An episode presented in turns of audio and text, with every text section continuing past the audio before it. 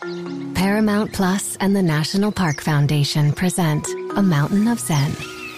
Are you still listening? Good. Take a deep breath. You needed a break. This Earth Week, you can live stream seven national parks for seven days on Paramount Plus. So, yes, you can literally stream a stream. Paramount Plus, official streaming partner of the National Park Foundation.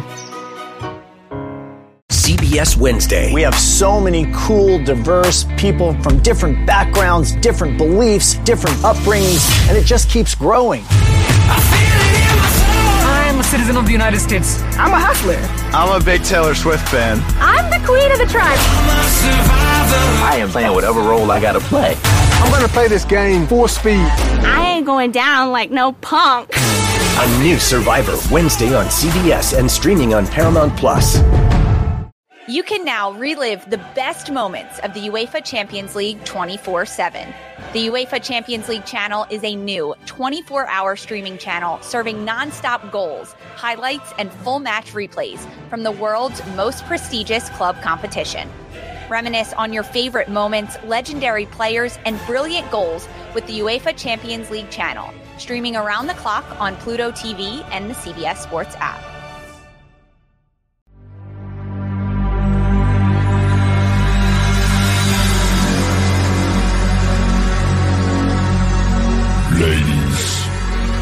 And gentlemen, the show is about to start in 10, 9, 8, 7, 6, 5, 4, 3, 2, 1. He'll be fine on the mountain. It's time for Inside the Gamecocks, the show. Built by the Barndominium Company, served by Chicken Cock Whiskey, and part of the Chief Sports Network. Touchdown Carolina! Touchdown Ace Sanders!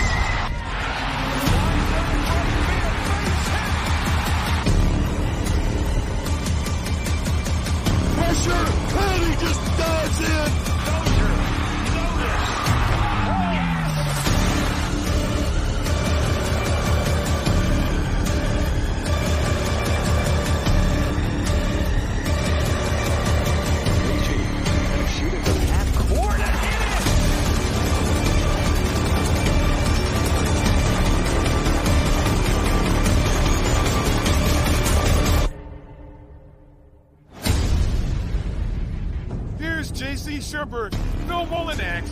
Jamie Bradford.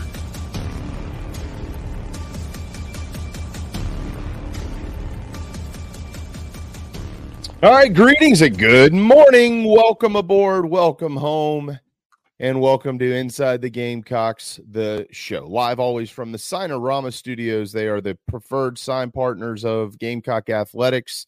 Signorama.com, located in West Columbia, Gamecock owned, Gamecock operated by our friend, the community's friend, Matt Vaughn. You'll see if you're watching our program, Founders Park in the background. You'll see him there a lot beginning next Friday and right on through June as Gamecock baseball is set to go. We are served by Chicken Cock. Chicken Cock bourbon is fantastic. I can't wait to have a glass tonight.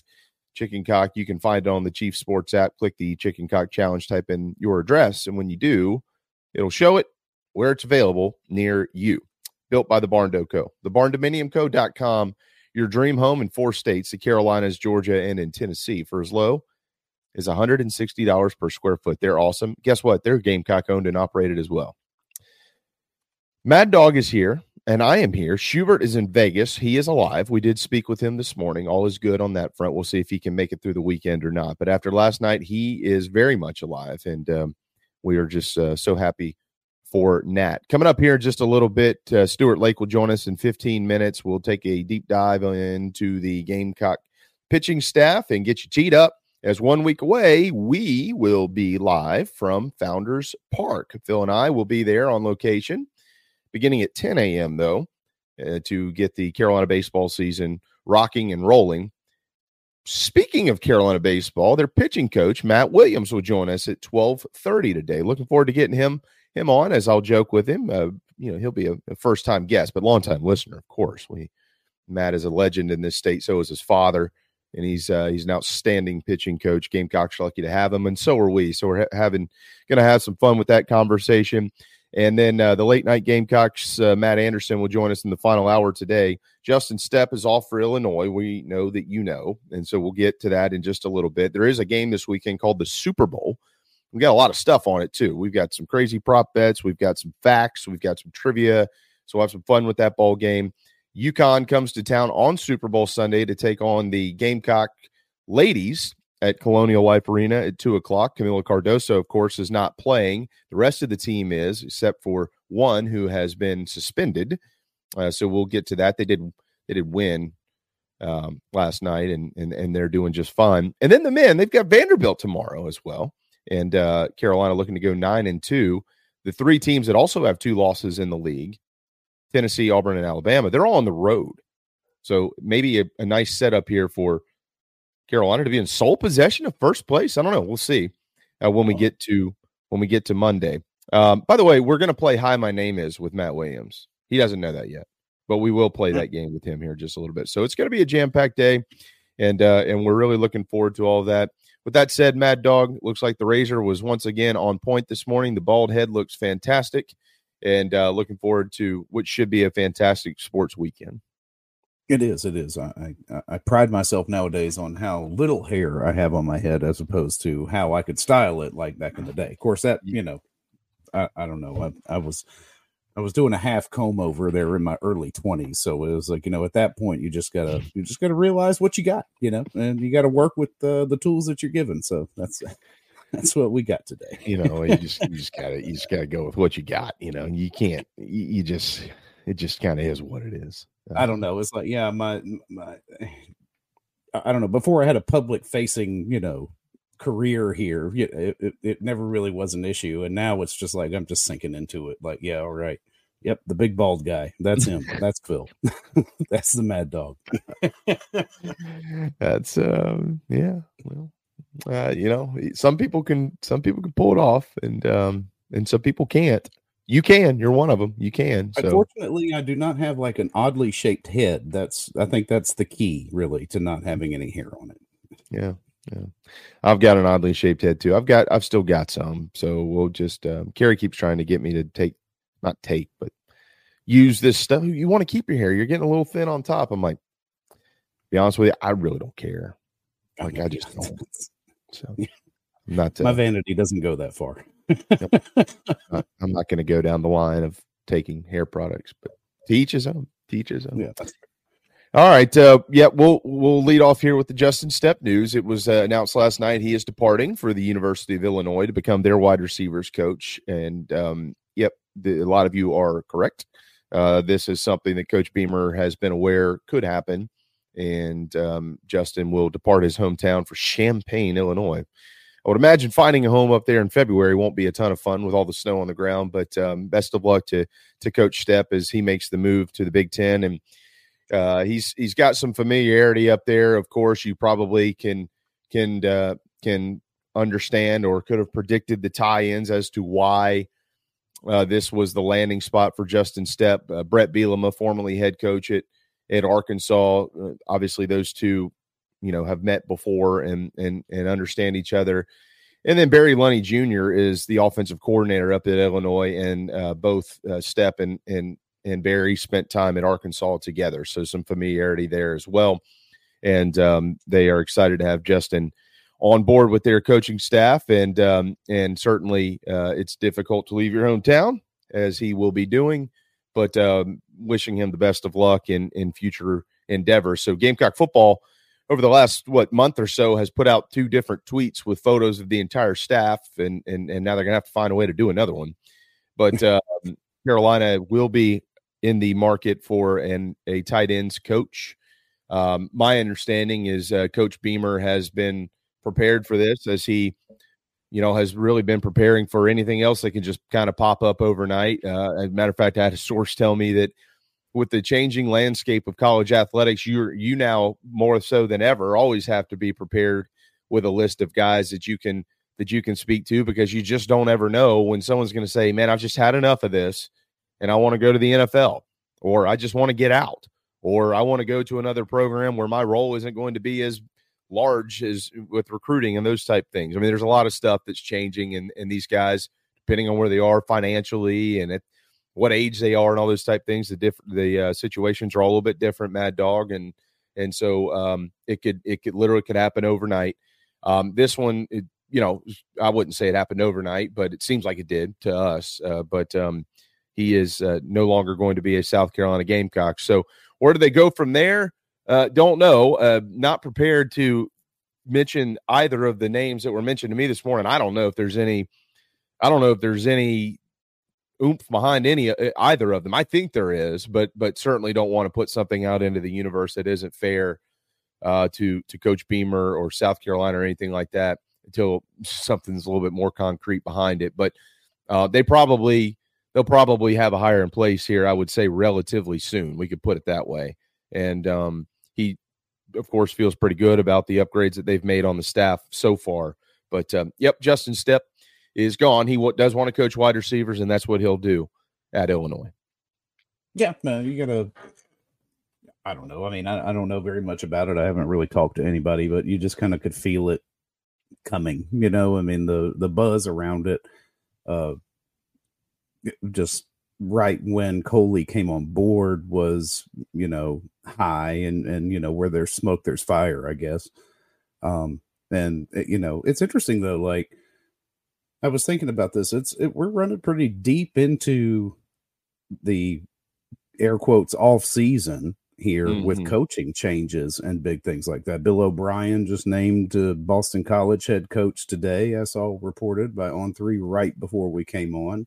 Yep. Um, but I mean, there's there's still dominoes and pieces falling, and and staffs that are having to be assembled. And I, I think if you know, from a South Carolina perspective, if all you're looking for, you know, on February 9th is a tight ends coach, then you're ahead of the game than, than over some of the other programs around.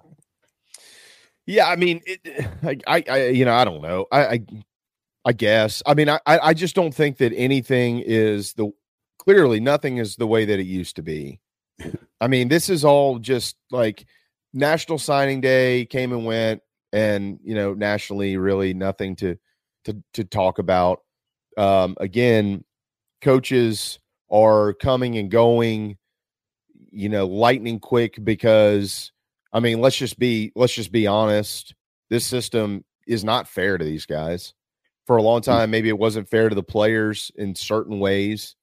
You know, if you want to get to NIL and you know transfer portal and and who what dude or what gal in some little office somewhere in India, Indiana gets to decide whether you should or shouldn't be eligible and and all those type things. I mean, you know, we can certainly have that discussion, but you know, I it, regardless of the amount of money these guys make, I mean, you know, your your job hinges on the total unpredictability of everything that you are over. Whether your players are going to decide to stay or leave with no consequences, no con- contractual contractual obligations, anything like that. Um, you know, if your if your unit doesn't perform very well, maybe the head coach, maybe you get fired, maybe the head coach gets fired, and they, a lot of them are getting fired earlier and earlier and earlier because administrations seem to only think that you can fix your problems through the transfer portal, but maybe the transfer portal actually can't make your problems worse.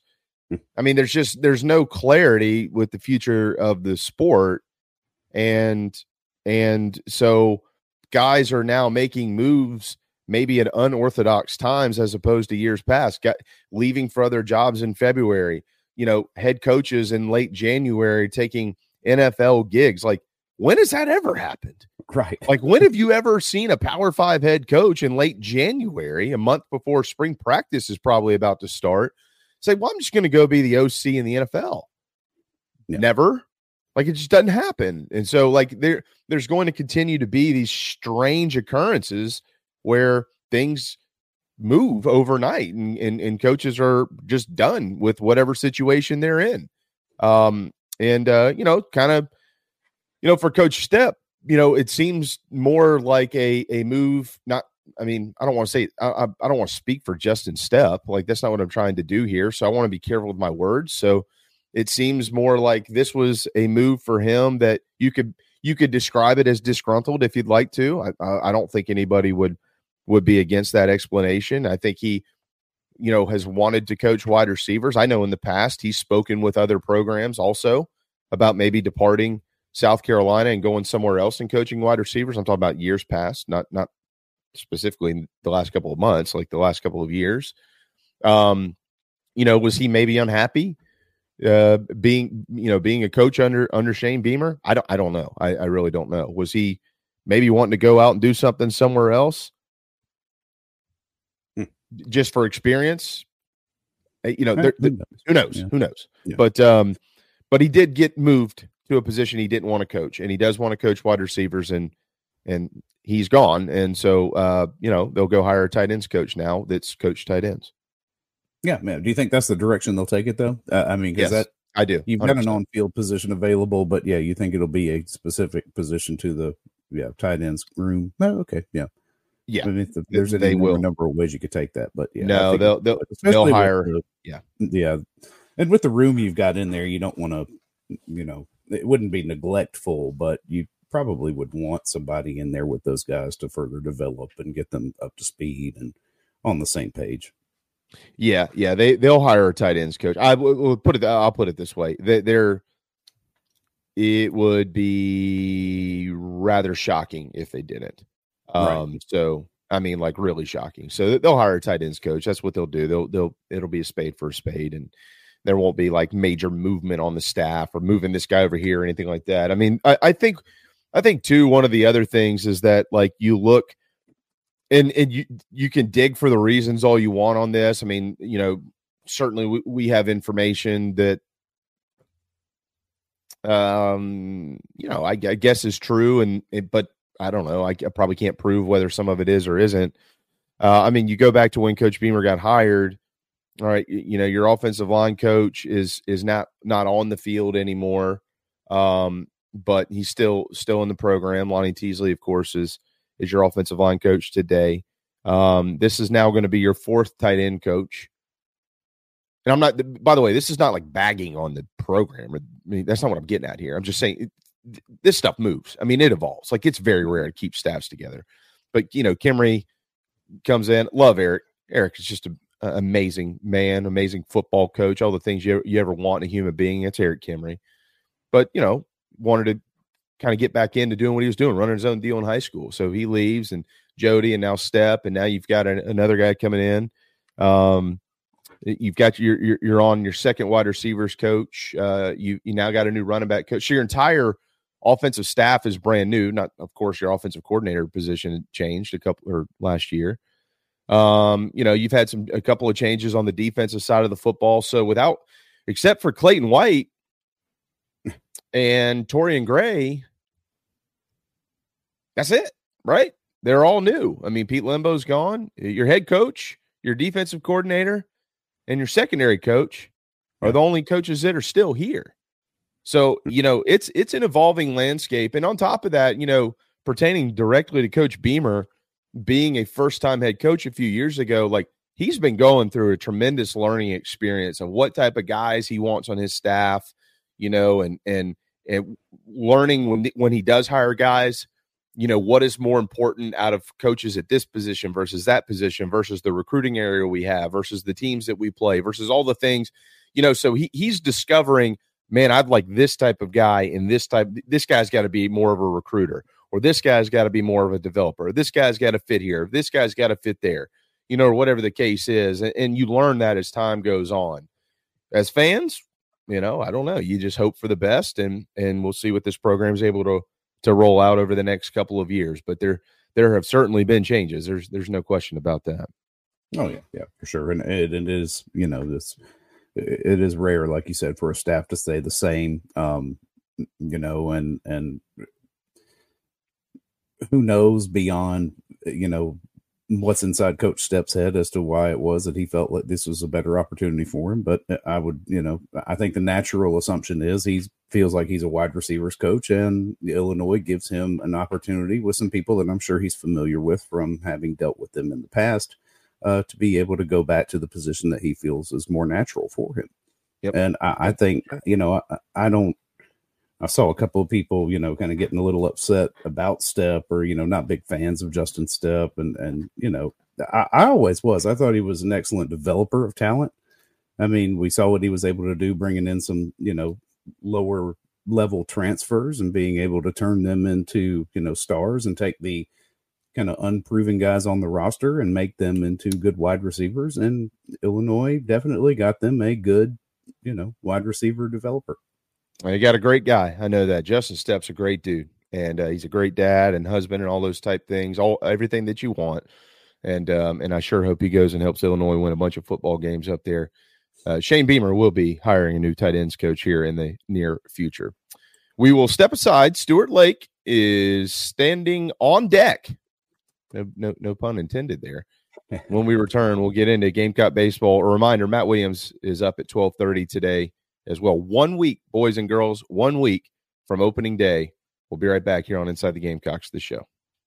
Mike here for one of the better dining options in the capital city. You know, when I first moved there, I asked people around the radio station, where are the best wings? Well, the consensus was D's Wings. That was then. Today, they still have the best wings, but it's so much more. Now in their new location at 415 Meeting Street in West Columbia, yeah, they get voted the best wings on a routine basis. Yes, they get voted the best sports bar on a routine basis, but they're not just about wings, and really, they're not just a sports bar. It is a family run local restaurant and bar with 20 TVs and 25 beers on tap. And how about these daily specials? Every Monday night at D's, you've got 75 cent wings from 4 until closing. Tacos on Tuesday. Then on Wednesday, 18 wings and a pitcher of beer for 29 bucks. You've also got ribs and oyster bucket specials on Thursday. And no matter how big the party is, 20 or more, no problem. Just call ahead of time and they'll take terrific care of you. They'll do takeout as well. And guess what? A human will answer the phone and take the order. Billy and his staff do an outstanding job. Check out D's 415 Meeting Street in West Columbia.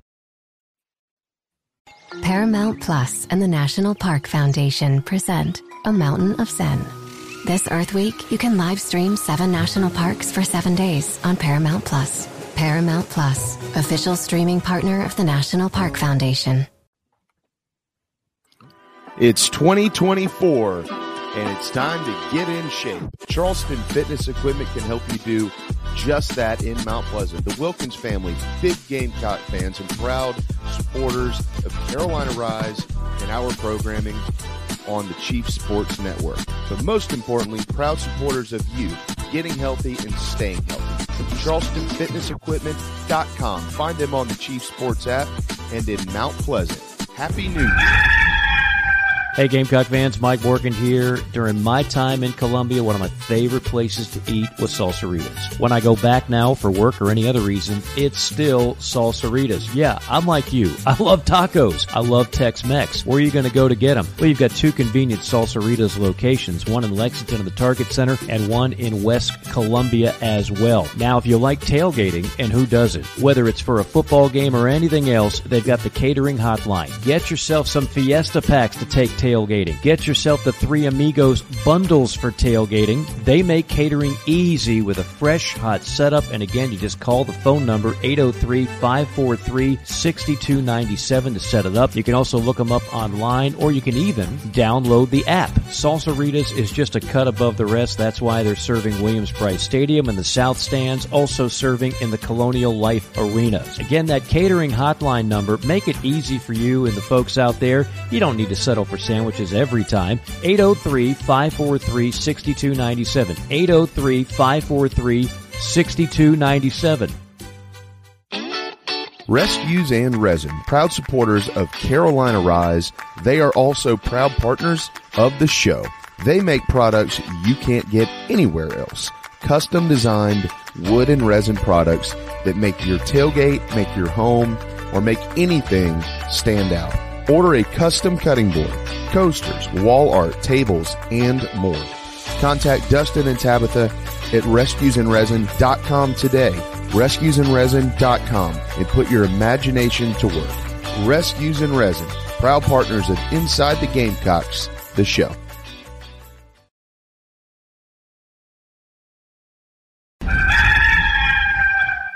What's up, Gamecock fans? This is Ethan Petrie from Land Lakes, Florida, and you were listening to the show with JB, JC, and Phil. Go Cocks. Oh, deep drive to left. Morgan looks up, and it is gone. The 0 2 is sent to center, and this one is going to be long gone. Shot the opposite field from Casas, and it's gone. 2-0. That's driven deep to left. Langford looks up, and it's gone.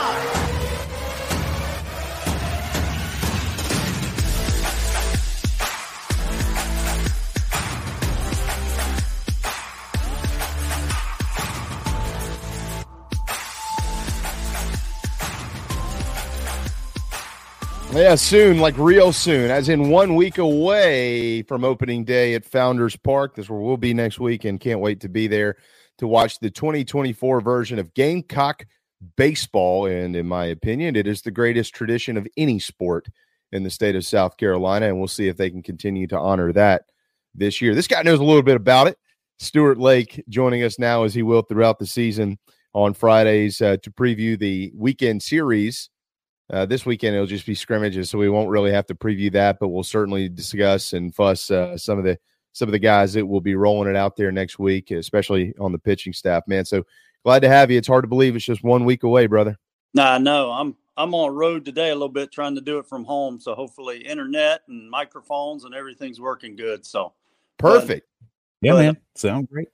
Good. One week, you know. Um, before I even get started, I've been texting right now before I got back with you guys so excited. Gamecock softball starting up today, Yep. and they're start up with a double header because of rain. So I was texting with Coach Bev, three o'clock. They get it going today, and then they come back again at five thirty today with UNC Greensboro. So it's looking like Sunday is not going to be a great day to play. So they're trying to get four games in between today and tomorrow. So go out and check them out. I've been kind of sneaking over there from the Rice, and I think Coach Bev's got a really exciting team this spring too. Yeah, it's uh, in in in typical uh, early season softball fashion. It's a tournament style. They usually play a few of these suckers before they they get into the weekend series and stuff like that. But uh, as you pointed out, Greensboro at three today, and then they've got the Gamecocks tonight at five thirty. Jacksonville State.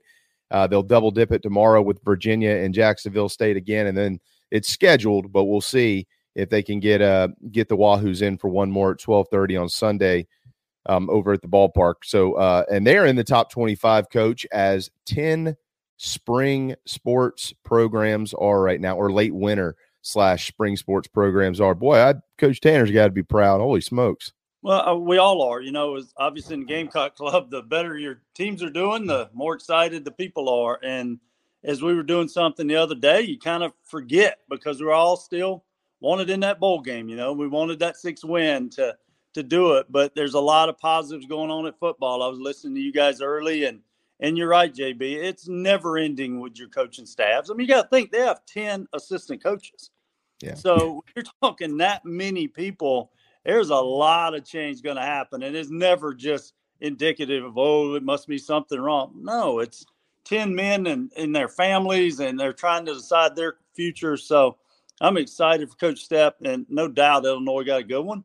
And I think Coach will end up getting another good one for us. So I'll be excited to see who he brings in. But yeah, it's just all around the campus. I mean, equestrian, they were telling me how they had had the big win. And obviously, I follow softball a lot. Tennis has done great.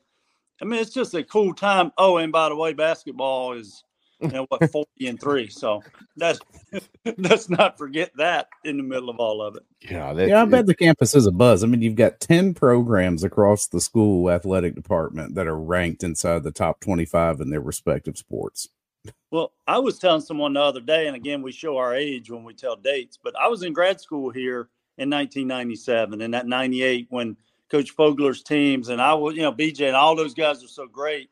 And mm-hmm. now just me listening, it's that same energy from our students. I mean, they're just constantly trying to make sure they can get tickets for whichever game and they're talking about it. We have a a student athlete cafeteria right by our office. So I go in there a bunch to eat just because I love seeing guys and listening. It is probably the most energy I've seen in there in a long time. And the energy of what we're here to talk about. People keep grabbing me with, hey, baseball starts next Friday, right? Spring training about to get started here. So it's that time of year for us as well.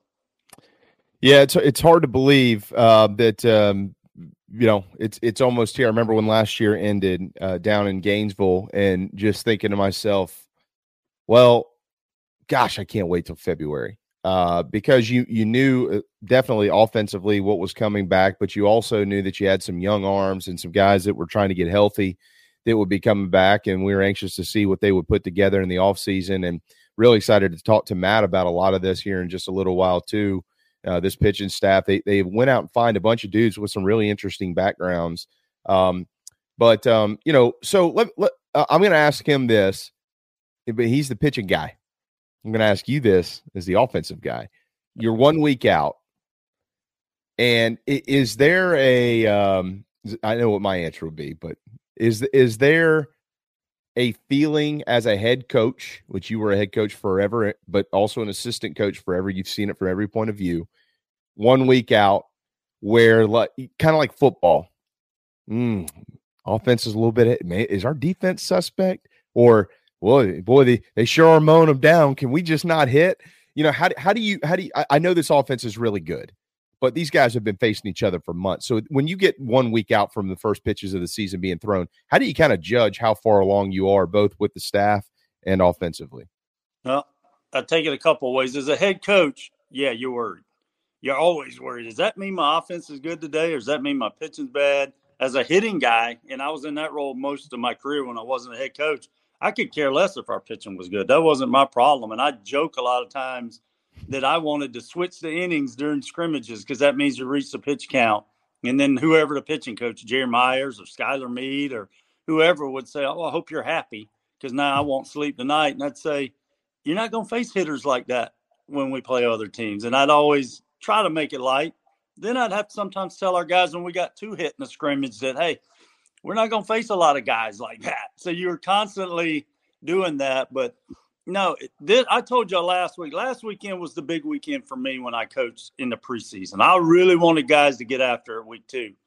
I'll be honest, week three, you start to almost yeah. want to bubble wrap a few guys. You know, hey, let's don't throw inside. There's no need Ethan Petry. You don't have to show us he can take one and wear it. That's good enough. Let's let him do that during the year. And, you know, I'm sure today with Eli Jones, I assume would be throwing today in the scrimmage. And however, Coach, you know, Williams would tell us they're probably also thinking well, it's going to rain Sunday. We got to get guys maybe a little different too. But this is a weekend where if if you really could say it, you probably know eight of your nine starters. You know, maybe you already know nine. But it could be a weekend where you're trying to figure out who to DH or maybe who to play in left field or whatever. But you're pretty zeroed in on your lineup. Pitching staff, I would assume they probably got a pretty good idea who's going to start these first three games. To be honest, probably who they want to start the first five games. So yeah. this weekend is let's be sharp. let's get about six or seven hits so the offense feels good, and let's not get more than that so the pitchers feel bad.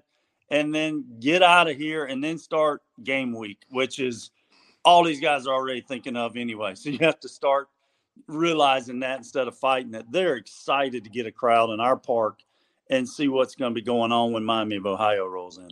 Yeah, I was as you were mentioning all that, it, talking about the rain. I was like, let me see if it's been updated, it, and it has. Next, this is this is this is great news. Next Friday, uh, 64 degrees and and sunny in Columbia. Uh, you know how the baseball gods work. It could be 70 degrees the day before opening day, and then you get to opening day, and the high's 35 and raining. Uh, of course, it chills out by Sunday down to 54 so um, you know, we'll kind of we'll have to once again here we go this year having to play play tricks with the scheduling and this that and the other. You just don't ever know when the rain's going to pop up. But um, yeah, it's it it really is interesting because you know, especially like when you we talk about a pitching staff, and and I think one of the things that a lot of people get lost in, and I'm not saying that you know it's it's you know if if staffs are having issues in the preseason or the fall, I'm not saying that they're not an issue. That's not what I'm getting at here but a lot of times, unless you've been on a real staff, like in college baseball at any level, really, uh, or you know, you've played at some elite level. A lot of those guys, coach, as you well know, are working on things. And so when you when you go look at numbers and you know, or it could be anything, it could be the analytics, um, you know, for velo and and things like that, or it can be just no, flat out numbers, hits and walks, you know, per innings pitched or whatever the case may be. A lot of that stuff, while some does translate, a lot of it really doesn't because this is the time where you're trying to work on those things that you need to be good at when the season comes along. No, I agree. And, you know, I, I still, we all grew up pro baseball, obviously Major League Baseball. And I just remember as a young player at WGN, so you saw the Cubs all the time. And Ryne Sandberg, if you remember, used to have the worst Aprils of any Major League player around. And I would just sit there with my granddad watching those games and I'd hear Harry Caray and you know Steve Stone, whoever go. Look at his numbers though at the end of June. Don't get wrapped up, and he's hitting 180 here at the end of spring training, you know, in April. And that mentality has stayed with me as a hitting coach and a head coach. That you're exactly right. These numbers right now in this preseason, they're important. They're things we look at. We don't want you striking out 50% of your bats or walking 50% of the guys you face, but Right. It's real quick. I promise you this, I've heard him say it and I've said it. Coach Kingston on Sunday afternoon, well, if they get it in or Saturday afternoon, whenever this is done, we'll say, okay, those stats are done. Stop thinking about Ethan Petry. Stop thinking about whoever. Now let's start thinking about Gamecocks. Now let's start looking at our team batting average, our runs scored, our on base percentage. He knows, and I know, and you know, and Phil knows. We're all going to always look at our stats. But if you can zoom them in to start looking at team stats, boy, it's a lot more fun. And it turns into, holy cow, at the end of the year, I had 19 home runs. I had this, I had that. And I thought that's what uh, Cole Messina did so well last year. I never really thought he got wrapped up in his own numbers. Then at the end of the year, your team's good, you're good. And now it's carried on into this year, you know, with the rankings. So that's that's where I would be pushing. I know they are too. I know this weekend this is starting to become about the team. It's starting to become about who we're going to be instead of just that one-on-one stuff of fighting. One of the great baseball minds that the Palmetto State has is Stuart Lake, and we're lucky to have him every every. I don't know. Today's Friday, not Monday. Every Friday at eleven twenty here on our on our program. So, Coach, um, let's let's let's start back and and work our way forward. Let's start with Chris Veach, uh, which I was surprised to learn a little bit about Chris Veach he's he's pretty soft spoken guy. Uh, when you see him trot out on the field, I mean, last year, I mean, I think everybody remembers, you know, the end of that Florida series and Cade the last guy, and counted towards intensity. Yeah, I mean, yeah, yeah. I'm not, that's not me. You know, I'm I'm more of the just roll the ball back to the mound or turn around, shake the umpire's hand, and walk off the field. You know, I think Cole tossed the ball into the stands and got a little I don't know. I'm not big on all that, but I, you know, it's today's game. That wasn't Cole. I'm gonna defend him. Yeah, I mean, I'm sorry. That was it. Yeah, uh, Jonathan French. Yeah, who, uh, Cole tossed, on that one if he'd have done it. Yeah, tossed, that's right. Yeah, that's right. Yeah, that that's not cool. Um, uh, but um, you know, but it's funny how some of these. I mean, how many you've been on closers forever? They're all strange. You know, every one of them is. Matt Price is a weird dude. Blake Taylor is a great guy. He's a little rocky. Lee Gronkiewicz is a weird dude. I mean this. I mean this right. Chad Blackwell. These guys are good guys. They're just all a little off. Um, and Veach has some of that in him too. But he's also got a changeup that you can make an argument might be the best one not only in the league but in the country. When, when this thing, when he lets go of it, like when you're up there in the booth or just watching the game behind home plate or in the dugout wherever you may be at the time when he's throwing it like, what do you see? Eh, because it, it's, I've seen a lot of changeups, and this thing does stuff I've just rarely, rarely seen balls do when you throw it. Since that I, as a guy, get uncomfortable, and I see a lot of hitters uncomfortable when he's throwing that changeup, and that's what's important to me. You mentioned all those guys back to you know Blake Taylor and Lee Gronkiewicz. Veach is in that role. I, am not trying to look in a crystal ball, but I could easily see Veach throwing a game three of a super regional and giving you four, five, six innings. He's got that in him. The cool thing about him, I feel for the Gamecocks right now, he don't have to wait till the ninth inning. You remember Matt Price came in a lot of times when you had those crucial moments in the eighth inning and got five outs or got four outs, and that's what Veach can do as well. And in the in the SEC, it's it is a testosterone driven league. Everybody wants to say who throws the hardest. That is the whole. I'm telling you, it ain't gonna ever change. But these guys can hit velocity. They sit out there. I went out the other day and they're just hitting out the bat machine and throwing 94. Mm-hmm. You know, it, they're going to hit velocity. But what are the good pitchers in this league? They make hitters uncomfortable because if you're gearing up to hit 94, but think in the back of your mind, this guy might throw a 86 mile an hour changeup or whatever that changeup may come. Yeah, boy, your timing is messed up. And that's what the changeup does so well.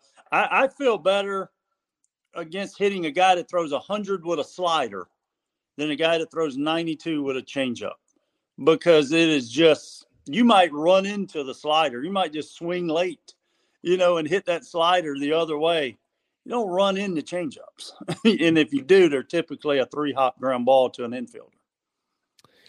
Yeah, I think there's something to say about staying under bat speed. I, that's a term that uh, I feel like sh- doesn't get used enough publicly um, because you you just hit the nail on the head, right? Testosterone, and I mean, look at the big leagues. I remember he's throwing hundred. I mean, Smoke says it all the time. He's like, "Give me hundred, dude. I'll hit it. I might miss it the first time or the second time, but I ain't gonna miss it the third time." Um, but then when you roll something in there that's under bat speed after throwing 95, after throwing 100, whatever the case is, and you can control it, you're electric. That's that's to me what electricity is on the mound. I agree. I agree. And you know, as we did say, those closers are weird. And I used to pick on them all the time because you get listen to this day of a closer. If a seven o'clock game when it starts rolling around, most of those guys will be rolling in the Founders Park by noon because they want to hang out, they want to eat lunch. Then the position guys get to start doing stuff, hitting, stretch, BP. That closer's still just trying to fill time. Mm-hmm. And then the game starts and he's still filling time. I used to say, how do you they may not perform till 915 that night in the seventh or eighth inning, and it'll be the most dramatic time of the day. So Blake Taylor used to be the one that laughed the most. He goes, I take a few naps. You know, I, so they have to be a little out there because they're filling a lot of time in their lives without getting to compete. You can't go out and warm up in the second inning. You can't really do too much in BP. So thank goodness for those guys because they're special.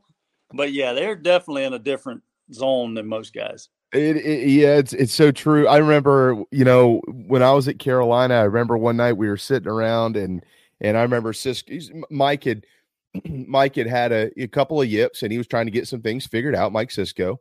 And, um, and, uh, he had, he mentioned to me, he said, he was just pissed. If you know anything about Mike, you can tell when he's pissed. It's all over his face. You know, I was like, what, what's your deal, man? And he was like, Calvi, Tanner, they, they, they think, I don't know. They talking about moving me to closer. And I was like, well, so what? And he's like, I, I don't want to close. And the only reason I'm telling that story is because you got to want to close. Yes, you have to. Like he's a starter, and and and, and if you can elaborate a little bit. And again, we got South Carolina's pitching coach coming up too, but we'll get a little bit more specific with some of the guys and a lot of his background and stuff like that in a little while. Take a different angle, but the preparation, like you just pointed out, you might have pitched on nine fifteen. If you're starting the game at seven o'clock, you know preparation for these guys being starters versus you know middle reliever type guys, long reliever type guys, uh, closers, whatever the role may be. All of them, they've got different preparation. No doubt, and I certainly would rather leave that to Coach Williams. But I can tell you from my point of view, as a head coach again, and as a really hitting guy from that, I guess the old thirty thousand foot watching them is, you know, it's so much involved because that Friday night guy gets to pitch on Friday, obviously then on Saturday, he gets to come in. He never puts a uniform on until the game because he gets to go get, you know, treatment. He gets his workout in or his running in. He's mentally gets to just completely relax and be almost like a jokester for the next couple days because he knows he's not throwing another bullpen. or even maybe throwing a ball till Monday, bullpen hmm. probably Tuesday, get ready for Friday. So they just have a total different mindset. That closer, mind you, who did that on Friday, he may have to do that again on Saturday, and he may have to do it again on Sunday. It doesn't mean that he gets to slam the door on Friday night and get in the locker room and get home at midnight that he gets the next day off. The next morning, he's got to get mentally right back ready to spend eight or nine hours sitting around till someone to call the bullpen and go, hey, tell Veach he's in or get ready. So it's a mindset that's it's really hard. I mean, it really is. And they pick on each other too, because those starters, mm-hmm. they know they got it pretty good in a lot of ways. So you love seeing that, but they'll you know, say, hey, get on, you know, run them out of the weight room. Hey, you got to throw tonight. Get out of here. I'm getting my workout in, or you know, whatever. But it's it's a. I'm excited about this team, and I'm gonna listen to Matt Williams later because I told someone at one of our events the other night because somebody was saying, "I think our offense is great. Our offense is great," and then someone said, "Well, I'm worried about our pitching." I said, "Well, let me ask you this: If you've been to all the scrimmages and you like our offense, doesn't that mean our pitching is going up against a really good offense?" Right. And they kind of looked at me. I said, So don't sell this pitching staff out. I see as much as Coach Kingston now has, in reality, 11 or 12 guys that could form his puzzle. I think Matt Williams has got a lot more arms that can create his than people really even realize. Because I've got to sit there and watch. There's some guys that are exciting to me to kind of run in. And this weekend would be one of them weekends you may say less of a Matthew Becker mm-hmm. or Eli Jones because I think we know what they are. You want to get their pitch count up, but if I'm Matt Williams this weekend and I know he will, and Coach Kingston, hey, let's stretch out so and so and see what he's like, or maybe throw him twice this weekend. see if he can throw on a Friday and a Sunday. I think you'll see some of that, and it'll be interesting to hear what he says later. I am, man. I'm so glad that you brought the the, the mind of a coach into this conversation uh, because it is it, it is the ultimate game within the game. I mean, uh, you know, I, I kind of I always speak a little bit more detailed about the game of baseball. That's because we know it, um, and, and, a lot of people just don't. They just don't know the game. Uh, it just is what it is, and that's one of the things that you just you don't under. You, you'll hear it a lot the first weekend, the second weekend, whatever it may be, third weekend. Uh, it starts to get a little important. You, you got the Clemson Tigers you know, showing up. Nobody wants to see you get beat by those guys, but there's always doesn't matter whether it was Coach Tanner or Coach Holbrook or Coach Kingston or whoever it is.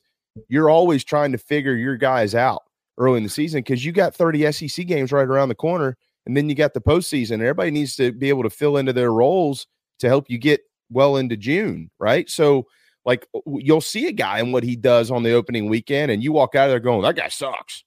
Well, no, hold on here. Maybe he does. Maybe he does. I don't know but we haven't gotten far enough to be able to judge that yet. What you do opening weekend a lot of times, especially with pitchers, is like you just said, you know, trying to figure out what they can and can't do, what they're comfortable doing and what they're not comfortable doing, and and where their piece of the puzzle is going to fit in the in the rest of it. And a lot of times those answers don't come to a little bit further down the line for a lot of these guys.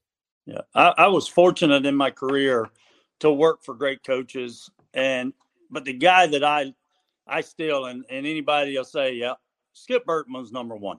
Whenever I could talk to Coach Bertman, that was number one to me. And Ron Polk, boy, he's right there, so he might be one B. But I asked Coach Bertman one time because he came to he was AD at LSU, but he came over to Ole Miss for our opening weekend because of Coach Bianco. And I asked him what you just said. I said, Coach, you went through so many of these. How much weight did you put on opening weekend? And he laughed like he would. And he explained to me, goes, there's two weekends to not get too excited about opening weekend and then opening weekend of SEC play. Because he looked right at me because he said, You want to win, but you aren't eliminated if you lose. He goes, So don't get so, don't walk out of here. We were mm-hmm. opening up against Arkansas State. Don't, and you know, in his language, he said, Don't walk out thinking you beat Arkansas State and you're now in Omaha. You're not. Don't think if you open up and beat Georgia two out of three, you're in Omaha. You're not.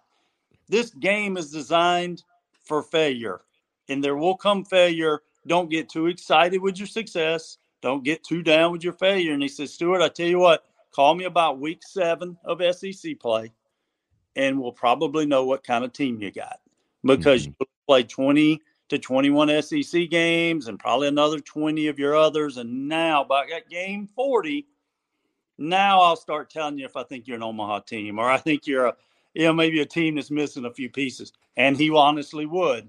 And that just, that's what sticks to me. I'm going to be super excited opening weekend, but let's not, you know, say we're done, you know, shut it down till June. We're in, baby. We Ohio.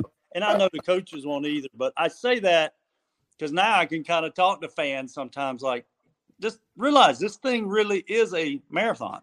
Yeah. This is a marathon. So we've got to learn our pitchers. I don't know if Coach Kingston can write his lineup next Friday, and, and the group of us sit here in June, and that's still the same lineup. They've had a great year because that would be obviously no major injuries. All those guys did well. But Ethan Petry is a pure example of that. The guy didn't start the first two games last year. You know, so it's hard to kind of still figure this out. Yeah, I, I remember the start of the 2010 World Series team. They went six and four. Clemson came in and beat the tar out of them on Sunday, 19 to seven or six, I think was the final. And uh, everybody, it, it, just seemed like because the previous season had ended uh, prematurely up in Greenville in the regional, Greenville, uh, North Carolina at, at ECU.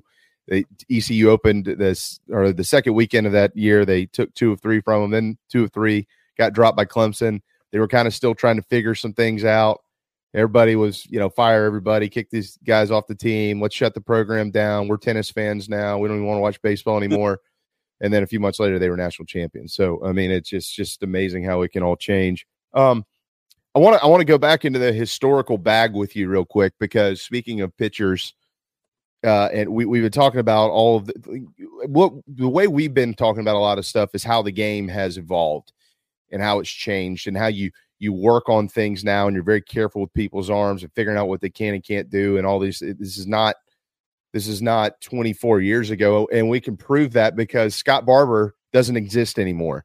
Um you walk us through the, those times. I always like to make sure that we can go down memory lane with you because there's so many great ones.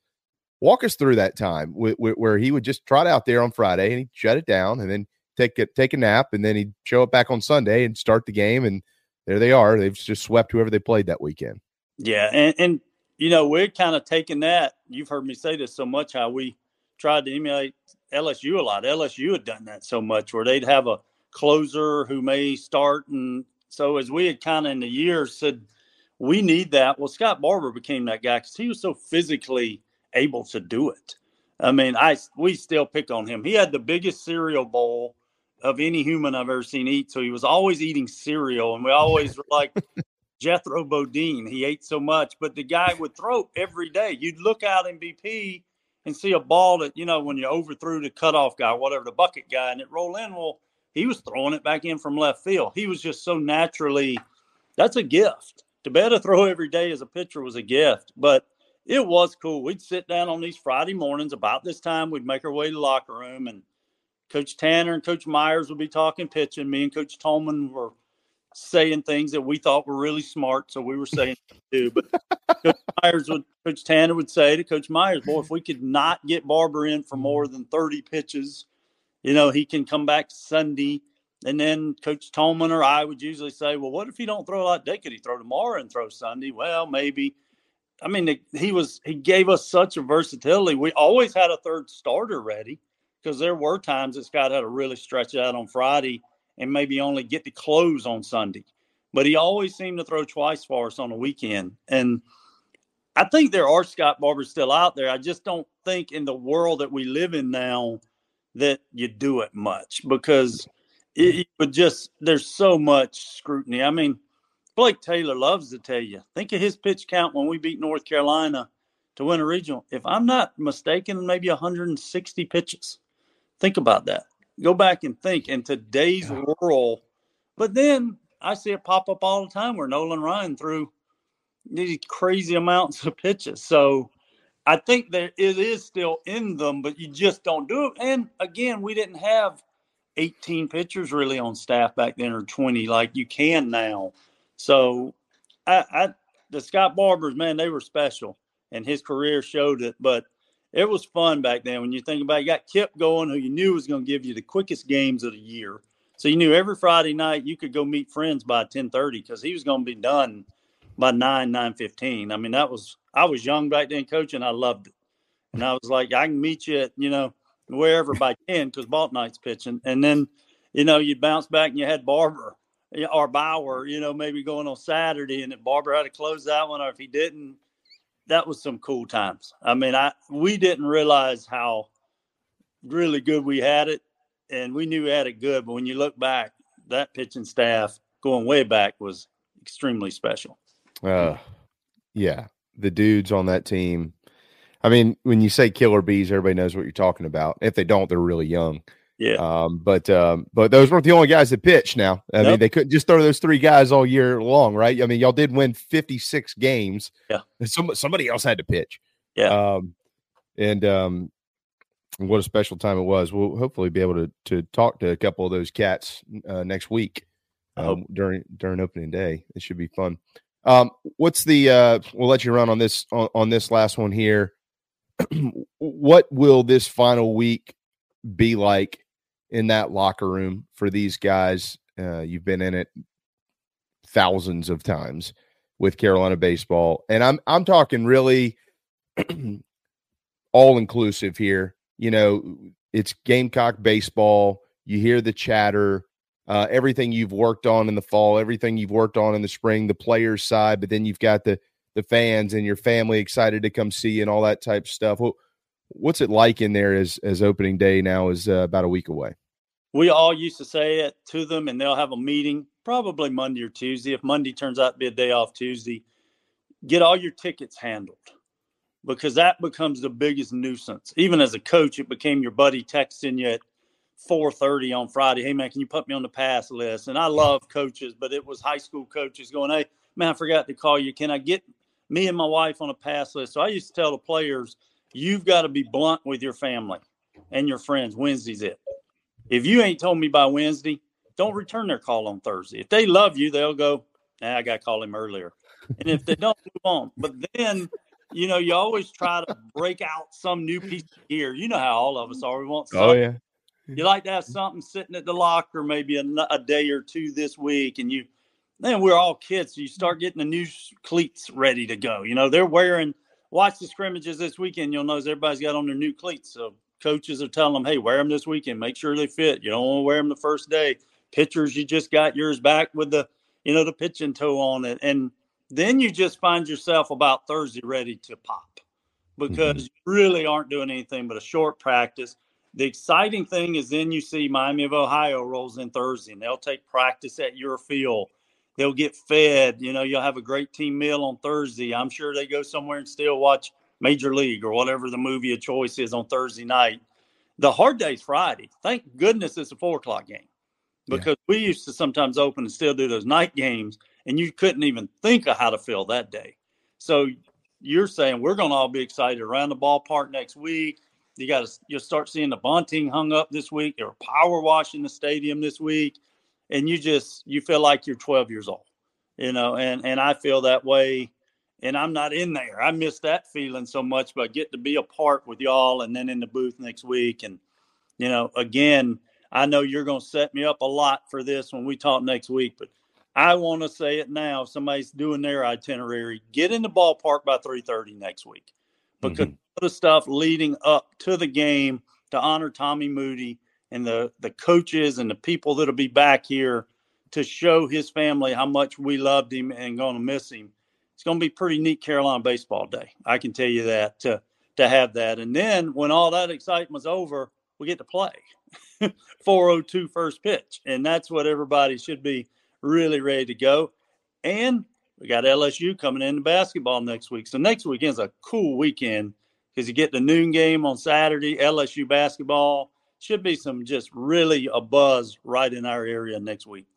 Yeah, we're we uh we have a plan. There's no doubt and um, and I'm sure people have obviously heard the news about what your role is going to be moving forward. But we'll, we're going to respectfully, you know, wait wait till next week and and dabble a little bit more in that. I think people will be um, very very uh, happy, certainly with you doing what you'll be doing. But um, but we will pay attention to Tommy. There's no doubt, and and we will push that home uh, heavily as uh, it's this will be a neat a neat deal to honor him in what will be a very very difficult year without him.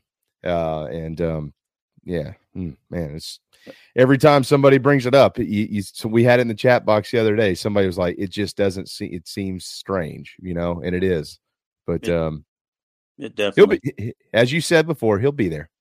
Oh, and uh, we'll have Tommy and Mr. Golden doing his oop oop from heaven and Fish trying to get them all straight. So there, it's no doubt Gamecock baseball is going to have some really, really good guardian angels looking over them. Can't wait to see you. Cannot wait to see you next week. It's uh it has almost arrived. Thanks for all that you do. And um and uh I guess your your your boys playing this weekend, right? Who do they have this weekend? I'm trying to think. I, I forget. I got schedules going every which way, but I had to give him the speech last week. Tough weekend for the Fire Ants last week, but I said, you know what? If you'd went four and zero, you didn't make the region tournament either. So you got to bounce back this week and and uh, hopefully beat some rain and get some games in, and then uh, don't forget Super Bowl. Got to get a little Super Bowl action in Sunday because that always tells me it's college baseball when football's wrapping up. Uh, you got that right. You got that right. Hey, I got a I got a quick trivia question for you. You want to answer it real quick? I'll try. All right. I got two of them. They they go together. Which Super Bowl was the most watched Super Bowl in history or is the most watched Super Bowl in history? Which Super Bowl is the most watched Super Bowl in history? What year? This sounds stupid because it probably wasn't as much, but for some reason I keep remembering that Giants Bills game. Was it? Does it go hmm. back that far? Is now only not you don't have to go back too far. okay. I'm I'm just Hmm. I don't know 2010. Uh 2017. The New England Patriots and the Atlanta Falcons. Wow. All right. Yeah. Okay. Uh, most watched Super Bowl in history. Wow. Can you name the former Gamecock football player that played in that ball game Oh, for, for the for the Atlanta Falcons? You're learning. I'm not Tommy's trivia. Tommy used to get stump me all the time. I can't. Who was it? The Falcons? For the Falcons. The running back, and I'm drawing an absolute blank right now. Oh, I know. Oh, yeah. That was Pat DiMarco. Pat DiMarco. yeah, that's Pat DiMarco. I'm like, come on, we know this guy. Yeah. I, I texted I told I called I told texted him last night. I said, You're gonna be the answer to a trivia question tomorrow. He said, I've I've never done anything that I should be the answer for. I was like, Well, it, actually you have. You sat there on Uh, the sidelines and watched yeah. your defense give up a 25 point Uh, lead and have to lose the Super He, Bowl. he caught he caught two passes in the game. He recovered a kick, and uh and he couldn't do anything about Tom Brady running up and down the field scoring. against him. but he he played in the most watched Super Bowl ever. So 120,000 120 million people saw Pat DiMarco. That's pretty good. It's about how many people watch our show. Pretty pretty neat. Pretty neat stuff. Awesome. Co- Coach, have a wonderful weekend. Can't wait to see you next week. Absolutely. man. Forward to it. Bye, y'all. Thank you. There you go. Uh, our coach, your everybody's coach, Stuart Lake, joining us uh, from Columbia. We'll step aside. Hour one is in the books. We got more where that came from, the trivia stuff. Again, Matt Williams and Matt Anderson are ahead. Can't wait. Inside the Gamecocks, the show built by the Barn Doco. We'll be right back. Chicken cock originated in Kentucky, like so many other bourbons. And so the resurrection of it, you know, Paris, Kentucky, that's the county seat of Bourbon County. So much of this whiskey was being made in that Bourbon County, put on ships and, and barges and shipped down Ohio, down to Mississippi, and got to New Orleans where it got distributed all over the world. And people kept saying, well, hey, I want some more of that whiskey from Bourbon County. And so that's how bourbon whiskey uh, got its name. And chicken cock originated actually in Paris, Kentucky, in, uh, which is today Bourbon County. If you're in the upstate of South Carolina and are in need of residential real estate services, Cindy Bass Searfoss of Coldwell Banker Caine is for you. Ask her about the village at Creekside, all of her listings in my hometown of Spartanburg, South Carolina, right there on Daniel Morgan Avenue, married to a lifelong Gamecock fan. And many of our listeners have already bought homes from her and been 100% satisfied with the detail and care she uses. Cindy Searfoss, 864 414 5271, Coldwell Banker Caine in the upstate for your real estate needs. Building your dream home is often just that a dream, and sometimes a nightmare. But at the Barndo Company, they commit to quality and build without sacrifice. Customization, open floor plans, limitless flooring options, maintenance free and easy installation perks, and affordability are just a few reasons why they've been named one of the best builders in the U.S. Believe in your dreams. Visit thebarndominiumco.com. That's thebarndominiumco.com. The Barndo Company. Gamecock owned, Gamecock operated. The preferred sign partner of Gamecock Athletics is Signarama Columbia, and they should be yours too. A full service sign company that handles design, production, install, and service, Signarama Columbia has helped to bring to life the perfect vision for so many all across South Carolina. Owned and operated by proud Gamecock alumni, they can handle all types of signage, including interior and exterior, vehicle graphics, and more. Go to signarama.com and find the West Columbia location or call them at 803 407 9284. Bring your brand to life with Columbia, and go Gamecocks!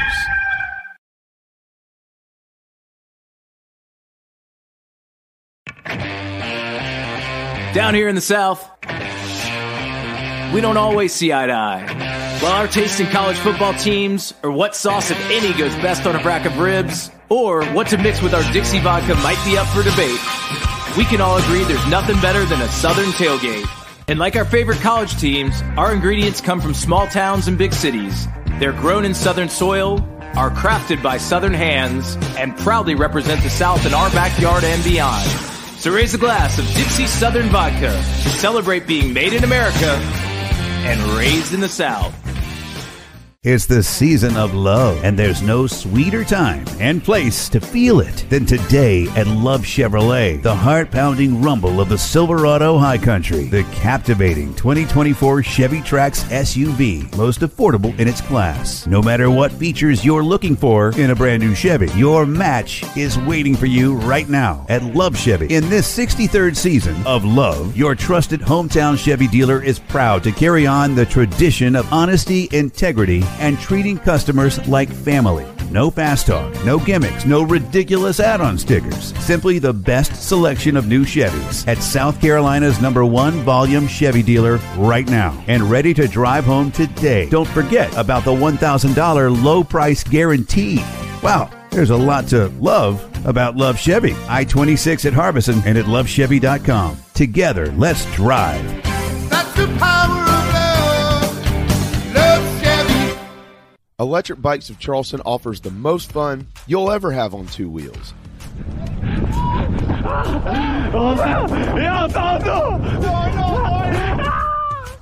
Magnum, Velotric, Aventon bikes, and more. And they sell to consumers all across the state and offer outstanding warranties and service after the sale. Five levels of pedal assist plus a throttle help you handle the southern heat better, but still get great exercise. Bikes are available all ages and sizes. ElectricBikesCharleston.com or stop into their store in Mount Pleasant. Electric Bikes of Charleston, powering inside the Gamecocks, the show. Hey Gamecock Nation, my name is Kyle, longtime listener of the show and avid golfer. I wanted to take my game to the next level, but let's face it, golf is a hard game to learn on your own. I heard the ad from McKellar Enterprises and reached out to the owner and former Gamecock golfer Meredith Taylor. In just two months of working with Meredith, I shot my lowest round ever and I've never felt more confident in my golf game. So if you're looking to take your game to the next level, go to McKellarEnterprises.org and book your lesson today with former Gamecock golfer Meredith Taylor. Go Gamecocks!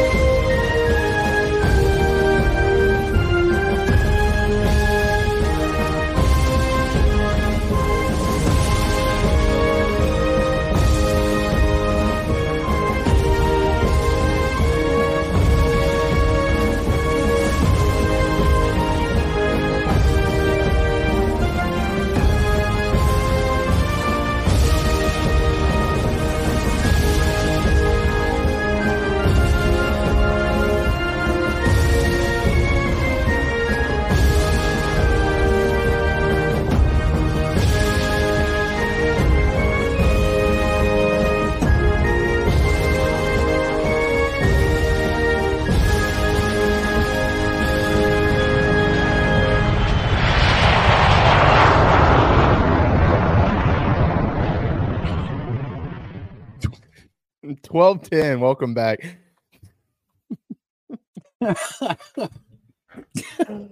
I was, trying, I was trying to get they as let much, out and, and it's time. I, I was trying to get in as much as I could. Um, in the back room here. Um, but I, I couldn't finish it, so I just wrapped it. Anyways, sorry. I'm sorry, guys. It's very childish. 1210, welcome back inside the Gamecocks, the show. Uh, very proudly presented by Chicken Cock Whiskey, and of course, live in the Signarama studios. The national anthem brought to you proudly by Billy G's Carolina Barbecue. It's the best stuff. It's been been voted the best stuff three straight years in the Midlands by the state newspaper. They have their sauce, CarolinaBarbecueSauce.com. You can order, have it sent to your door. The Carolina Gold, the Sweet Heat, the Secret Rub. And if you're like, I just don't know, but you're planning to go watch Carolina baseball this year, Mr. Bill called me all giddy about this on Tuesday. It's signed now, sealed and delivered. Billy G's Carolina Barbecue will be the barbecue at the ballpark for your Gamecocks. Now, they won't be there opening weekend because of prior commitments. Sorry to rain barbecue sauce all over your parade. But after that, all the other ones, there they are. The big porker, the big Tex, the smoked mac and cheese. That you can get a barbecue box that's got brisket or barbecue, mac and cheese, barbecue beans, coleslaw, whatever sauce you want. Dude, can't wait. So, very happy for our friend. He's a great guy. He keeps people happy because he's got good food. And who isn't happy with good food? Uh, and now 8,000 of your friends at Founders Park will be lining up to get Billy G's Carolina barbecue throughout the season. So, uh, really, really excited for Mr. Bill and his entire staff there. So, if you're if you're over there, make sure you go go see Bill or or Will. Uh, his son is an awesome dude too, man. And they they can man they can they can they can do it now. They can smoke it up, cook it up, and get it out to you, and you'll just love it. Remember, you can order their catering too. You- I mean, you like all that, right? Look at that. Who wouldn't want a graduation party catered with the Mac Attack? Yeah, I, that looks Like, delightful. Every last what do bit you of have- I want it all. do I want to try it all. I hate they're not going to be there this weekend, but all the more reason to come back. What are you having for your graduation party? Uh, well, we're gonna do pigs in a blanket and uh, some chips and some dip. What about you? We're gonna have mac attacks. Ooh, what's that? Well, it's smoked mac and cheese with brisket on top. What? Yeah, see, Yeah, see, you win. You win just like Mm-hmm. That. It's over. There, there's you no can even hire the food truck. Yeah, those guys are the best, man. Um, we work with the best, and, and we're really, really excited for them. So cannot wait, cannot wait. All right, uh, in case you missed it, as in like you've been asleep for the last 18 hours, Justin Stepp is moving on to the University of Illinois to be their wide receivers coach. Best of luck to Justin Stepp. Um, I'll read. We we discussed most of it earlier, but this note was passed along. Um, a name to watch, but nothing firm is Tim Brewster, uh, and his name has come up before uh, for the tight ends job at South Carolina under Coach Beamer as well. So we'll keep an eye on that. But um, Tim Brewster been around a while. Been around a while. He, he actually ended up going out there to Colorado with Deion for a little while.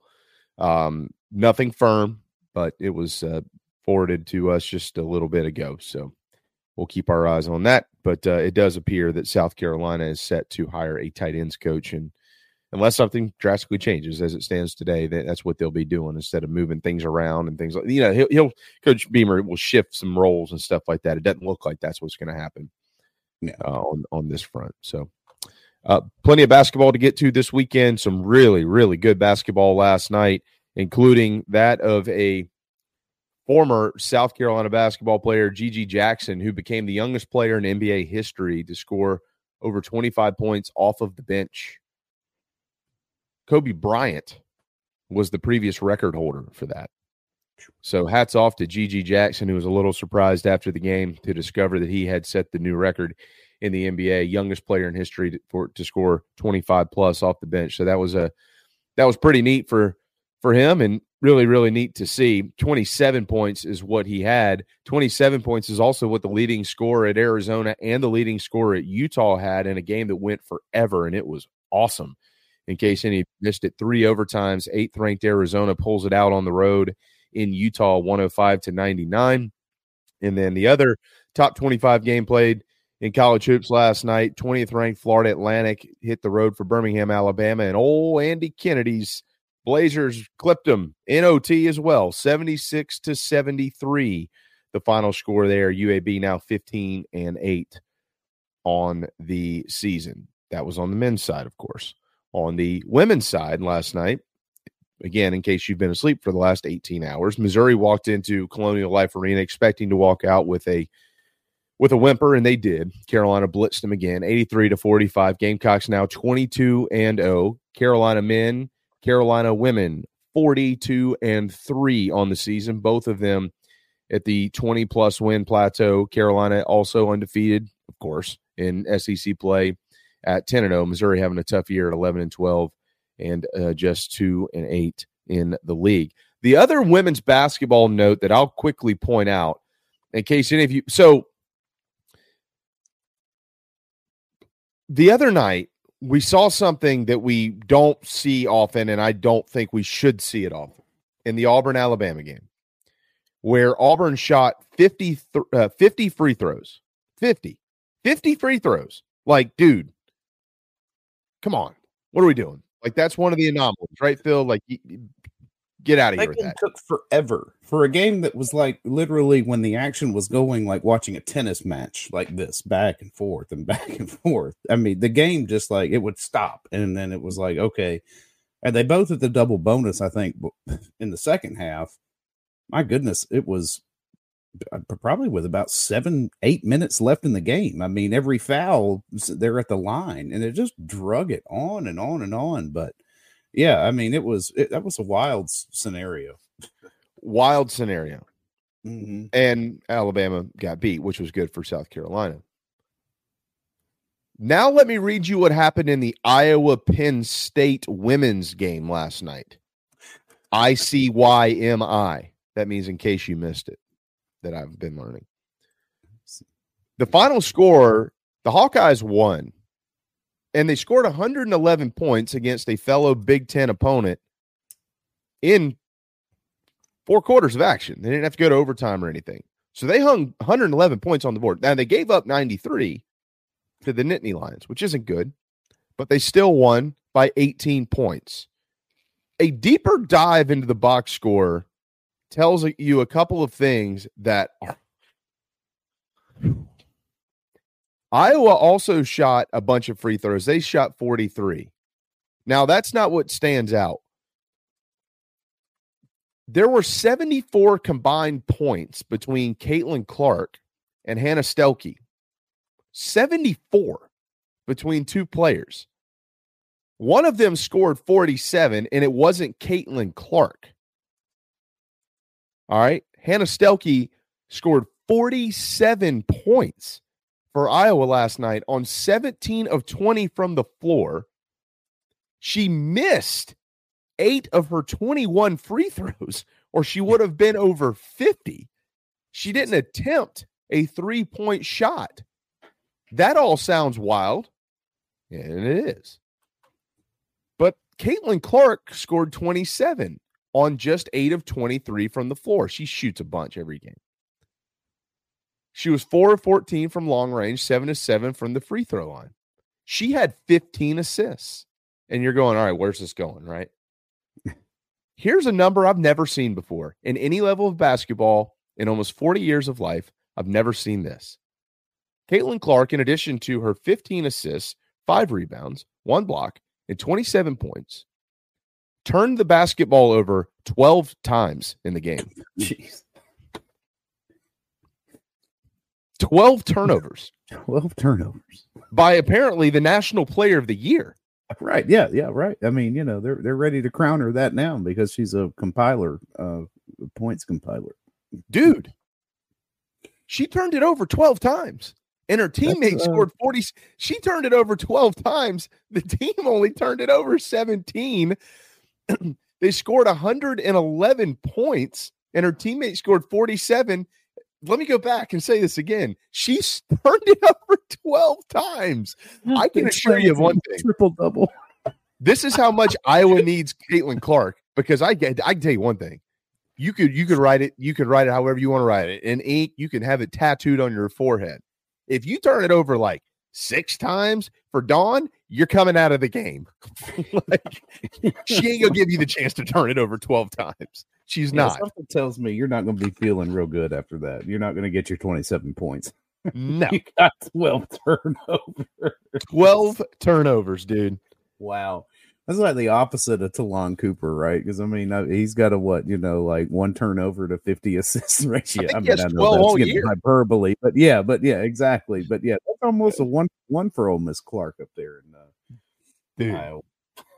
I, I I I just really I mean she's a scorer she's an outstanding like I'm not one of these people that, that, that it's going to try to you know in any way shape or form degrade or downgrade or critique or criticize anything of what type of a player she is she's an No, excellent basketball player, yeah. unbelievable But but wow. dude what a number. she turned it over 12 times and Jacob said she's averaged 5 a game every game she's played great she turned it over 12 times 5 to 12 I mean, like twelve. uh, It's just uh, that that's that can't happen. You know what I mean? And you know, you, you can score all you want to, but when you get into the final four against teams like South Carolina, can't turn it over twelve times. So Yeah, I mean, I wonder what points off were uh for those turnovers and and what the team total was as well. Because you're right, that was my initial. Once you get in, once you get deep into this tournament, and you got like the top eight, 16 teams in there, they're gonna make you pay for those big time. yeah yeah i mean she does turn it over a bunch and and it's pretty it's it is outrageous um that she like if you go back to the beginning of the year i mean she's turned it over nine times twice never over nine 12 turnovers last night i mean it, it's it's really it really isn't good but it just goes to show you i mean she's she plays you know 37 minutes a game dude i mean she scores, you know, whatever it is, 37 points a game. I mean, she's had like 15 triple doubles or double doubles or whatever it is this year. I mean, she's in the last three games alone, she scored 35, 38, and 27, and she's assisted 10, 12, and 15 times. Like, that's how many is that? 37 assists in three games? That's nutty. Like, that's crazy. But you can't turn it over 12 times.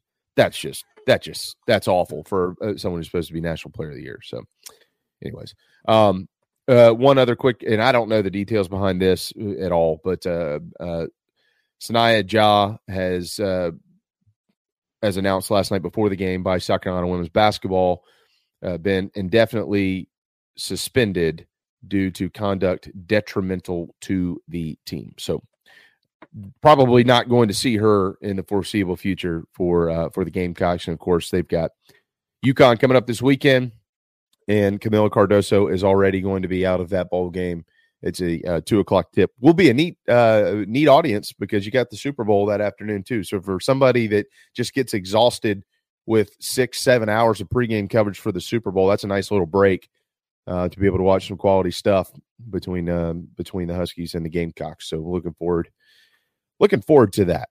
All right, uh, we do need to step aside, and uh, we'll hit a, uh, little bit of a longer timeout here. But Matt Williams is the pitching coach for South Carolina basketball or baseball, and they'll throw the first pitches next weekend at Founders Park. He's going to join us when we get back to preview the staff, talk about his career, and talk about now being the guy that's running all those dudes who will be pitching throughout the year for the Gamecocks uh, being in that locker room, it's got to be neat for him. So we're excited to have those conversations. So don't go anywhere. Gamecock Traditions is where you can get your Gamecock baseball gear. It's time to play ball. They've got it all with the SC logo. They're the state's largest Under Armour dealer. Carolina baseball hats, the game hats. Yeah, like the ones that they wear out there on the field, whether they're garnet or black or whatever it is. It's all in stock at Gamecock Traditions. You can order it online, gamecocktraditions.com. And then, of course, you can head to the village at Sand Hill or out in Lexington.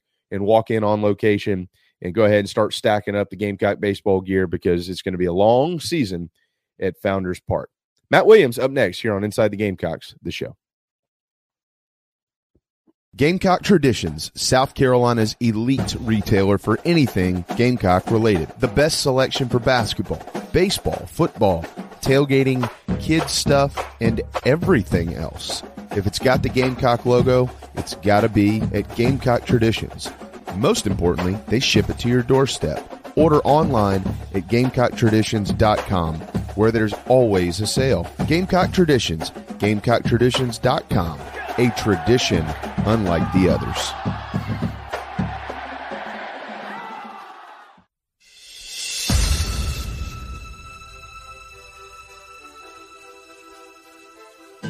South Carolinians, this message is for you, as well as for people in Georgia, Florida, and Tennessee.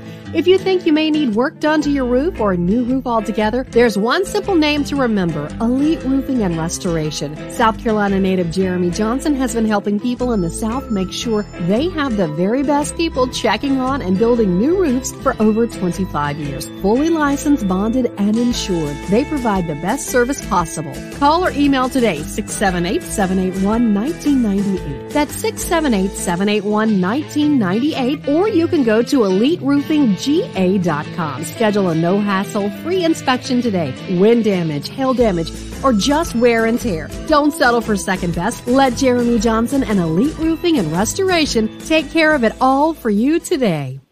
Nana's Porch, nanasporch.com. At Nana's Porch, they cater weddings, parties, and all kinds of special events. Their meals are served buffet style in seconds.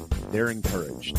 Plus, they can bring their mobile food unit to bring on site and serve your guests as a unique alternative for your catering needs. Inquire about rentals as well.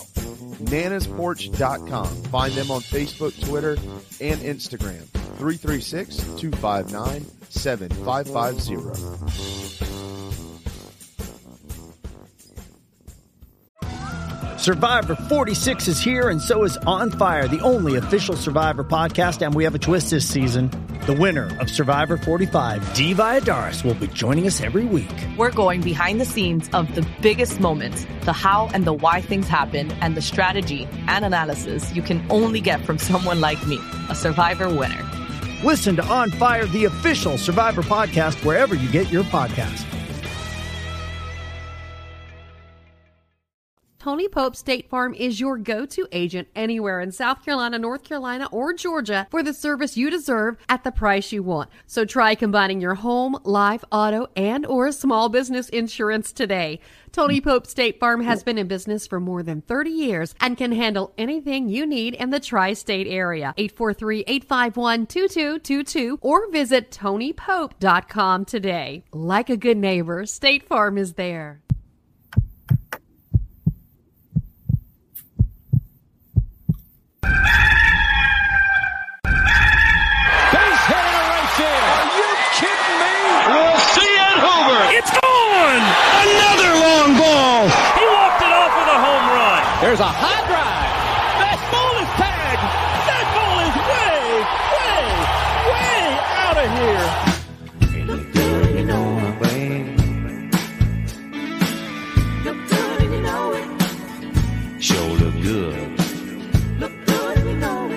You know it.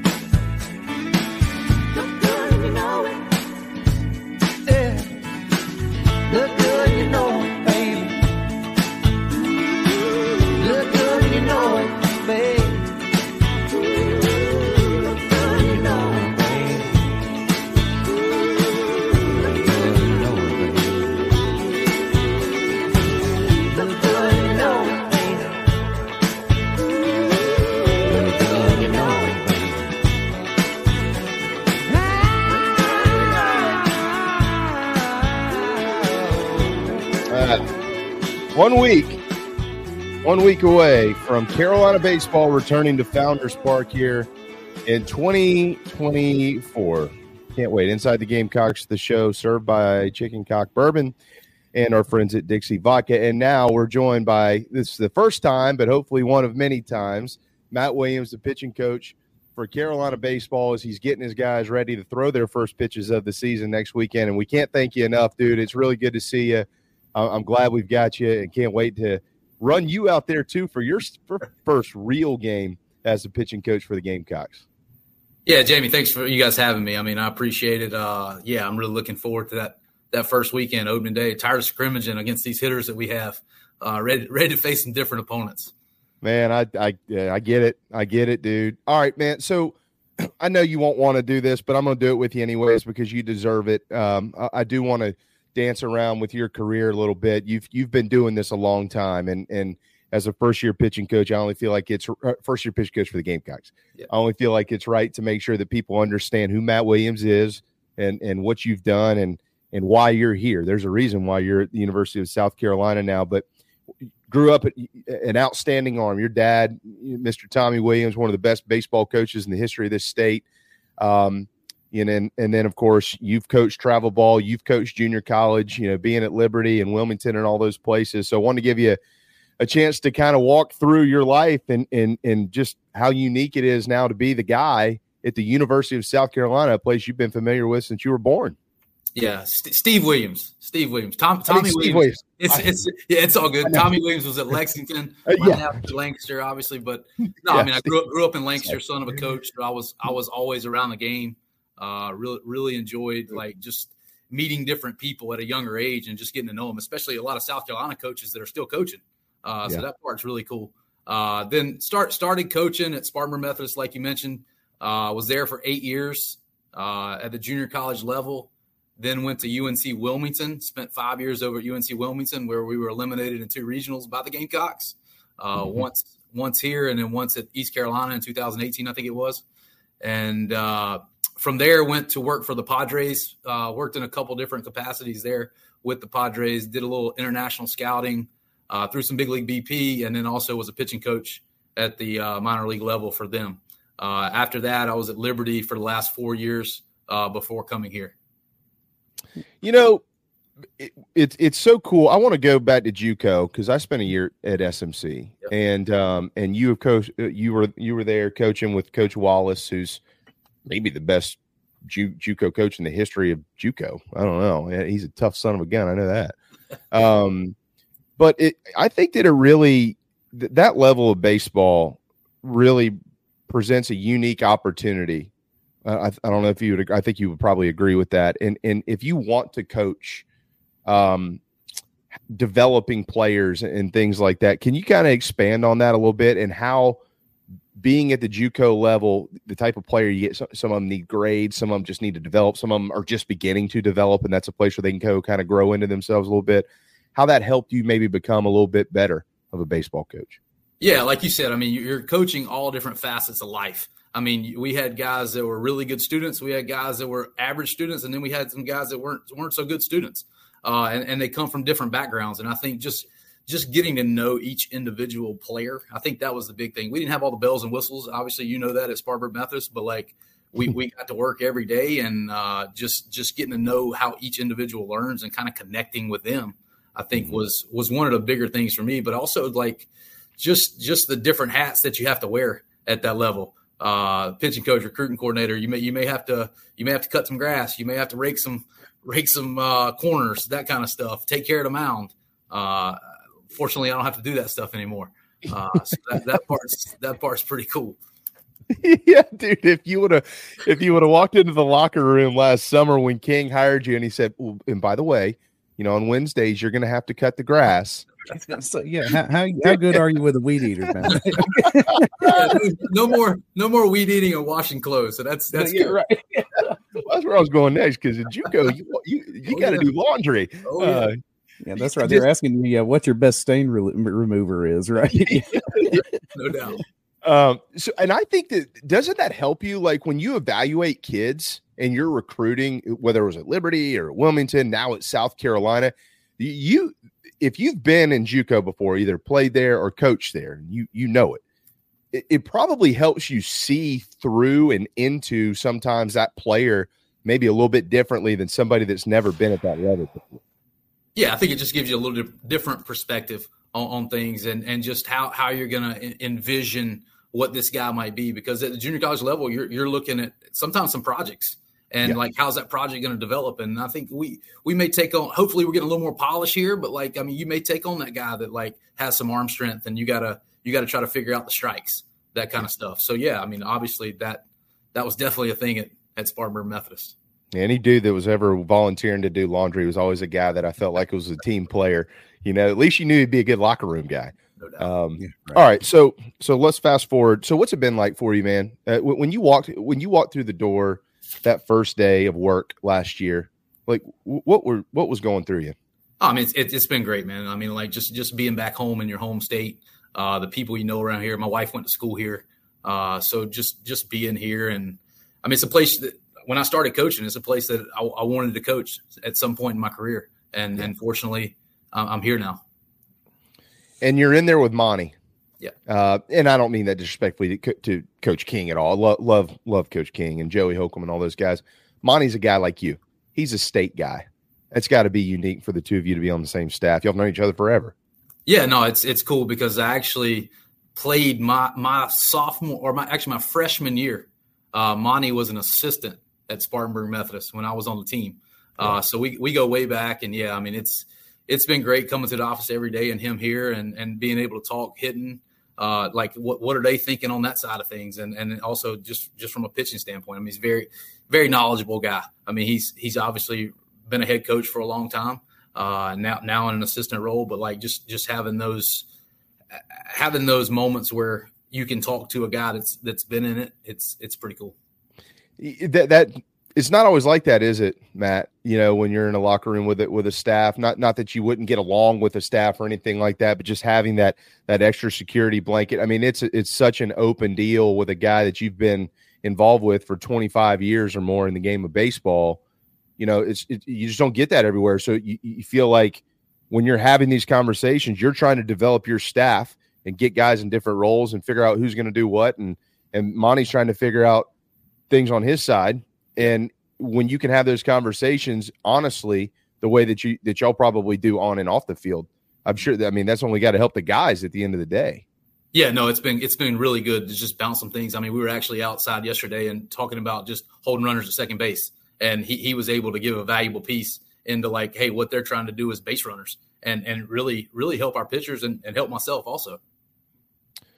Matt Williams, pitching coach for the Gamecocks. All right, so let's talk about the guys. Um, you know, I don't think I don't think it's going to be fair to you, and I'm sure you defer to, to, Coach King anyways to let him talk about starting rotations and stuff like that. I, I, know, I know, I think Roman's having a couple of issues with his arm that he's going to want to get figured out, but but we'll start with the guys that you're that you're identifying as your weekend guys and your midweek guys. Kind of, I'll I'll leave it to you. Kind of run through that group and, and what you've been impressed with with all of them thus far.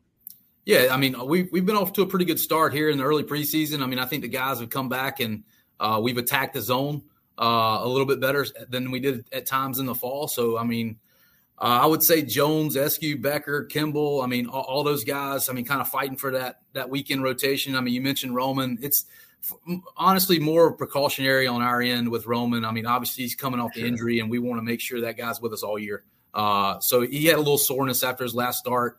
Uh, we kind of said, "Hey, we'll take it easy this week and, and kind of see where we are." He's actually going to play catch today, so uh, as far as like an injury, no, I don't feel feel like it's an injury for him. It's more just like, hey, let's be cautious. Let's make sure this guy's with us all year. So, are y'all going to tape his camera to his hat this year when he pitches? So he he.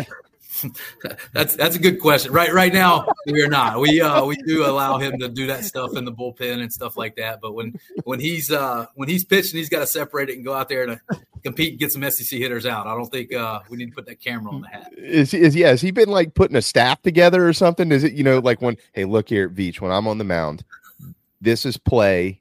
You know, get a this is right. the angle you want. You know, no. I've seen I've seen a couple different guys with that camera. So yeah, he's he's pretty smart and creative. He'll figure out who can do it and who can't. Look, you you know what I'm about to say. Baseball locker rooms, camera, might want to make sure you go through the footage before you start putting that stuff out on the on the internet, right? No, yeah. I think you know knows when to press pause. Uh, yeah, right. That's yeah, probably that's probably right. probably a serious editing. Yeah, probably a smart move. Okay, so have Matt like, but sorry, JB, not to cut you off, no, no, but the, yeah. the, short preseason that you have and these just few weeks and, and like little glimpses that you get is that is that tough to manage from a standpoint, especially with a guy like Kimball who's coming off of injury to not press him too hard, but you're still trying to get these guys ready to go. I mean, what's what's that balance like for you, even even with a healthy arm? Yeah, no, I mean, you try to communicate with those guys each day. I mean, Veach is another one that's coming off an injury. He had hip labrum surgery uh, in the didn't pitch in the fall. So really, just trying to get to know him. But also, like for Roman, it's more like, hey, you haven't competed in a long time. We need to get him out there and just start that that competition level and like what's it like to compete because you know yeah. when the adrenaline gets going, it's it's a little different than just throwing a side session bullpen. Uh, mm-hmm. So I mean, he I think that's a little bit of the setback for him, but like, I mean, just just getting those guys out there and getting them familiar, it's going to be much better when we're facing another team. I would say that. Yeah. So we were talking we were talking to Coach Lake earlier, and uh, and I said, well, I'm gonna I'm gonna make sure I kind of spit this out at Matt and let him describe it as being the pitching coach. So you you have the fall, and then you get that break, which I know you're these guys have things they need to do while they're while they're on break, and then they come back, and then you've got this isn't spring. You got your winter workouts basically, and then you're getting ready to go.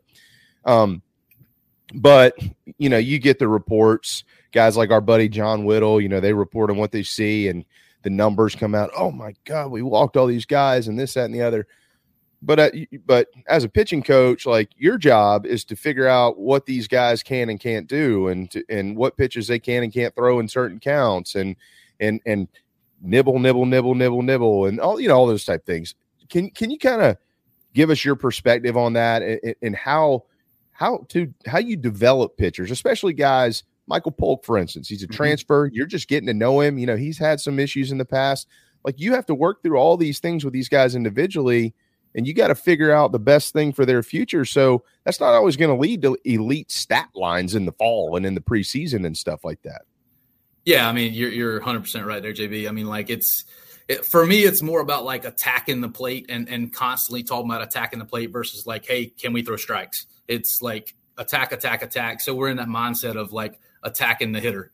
Uh, but as as far as like just trying some different things, we we've thrown some pitches that we might not throw in certain situations when it becomes springtime for sure, uh, just to see if a guy can do it. Uh, can, can can we get a ground ball double play out of this guy right here with with a two seamer? Uh, can we get a swing and miss with a changeup that that he does it? It's maybe his third pitch, but he, he needs to work on it. And he needs to work on. I know take we talking about Roman a lot right, right here, but he he needed to work. We were in a third inning of one of his outings, and he needed to work on his changeup. And I think we threw five changeups in a row, and they were all pretty good. And then all of a sudden, we had a hitter run into one uh, for for a home run. But it was like, hey man, that was a good pitch, but we were working on something. You got to understand that.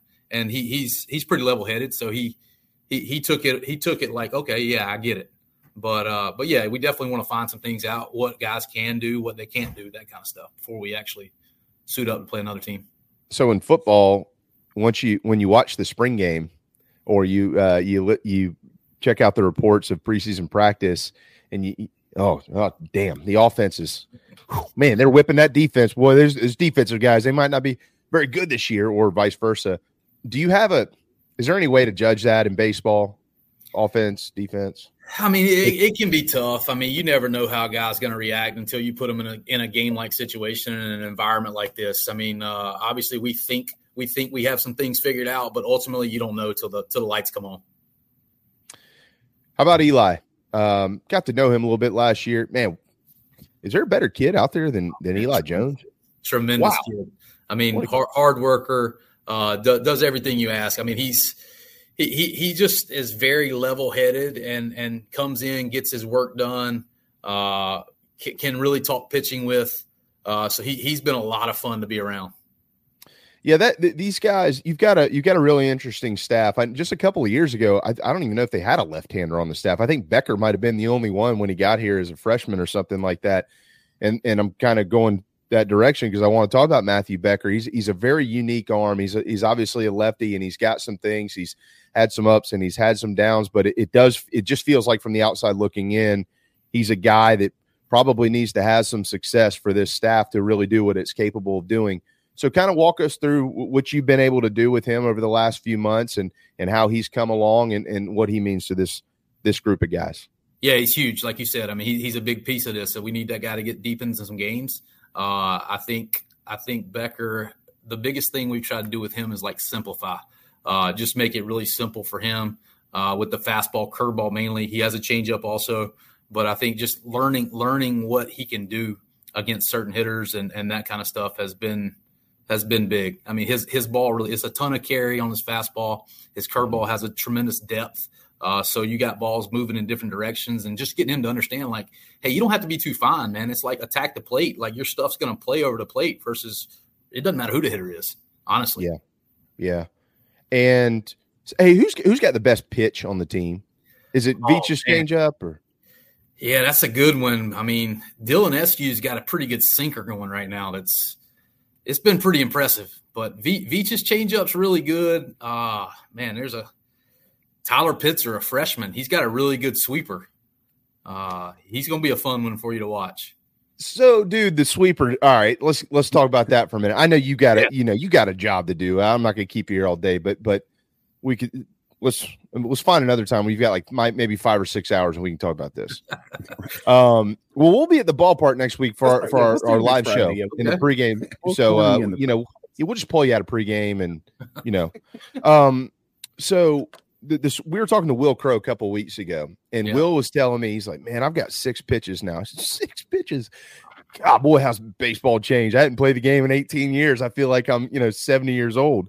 Um, but he was talking about his sweeper and how he holds it and all that stuff, and he's kind of kind of showing us. And there's how difficult is. I mean, that's a new pitch. So, like, how hard is it for these guys at 18, 19, 20, 21 years old when they've been throwing you know, slider, curveball, changeup off of their fastball their whole lives, all of a sudden to get into a split or get into a sweeper and things like that. Like, do you, how do you coach that?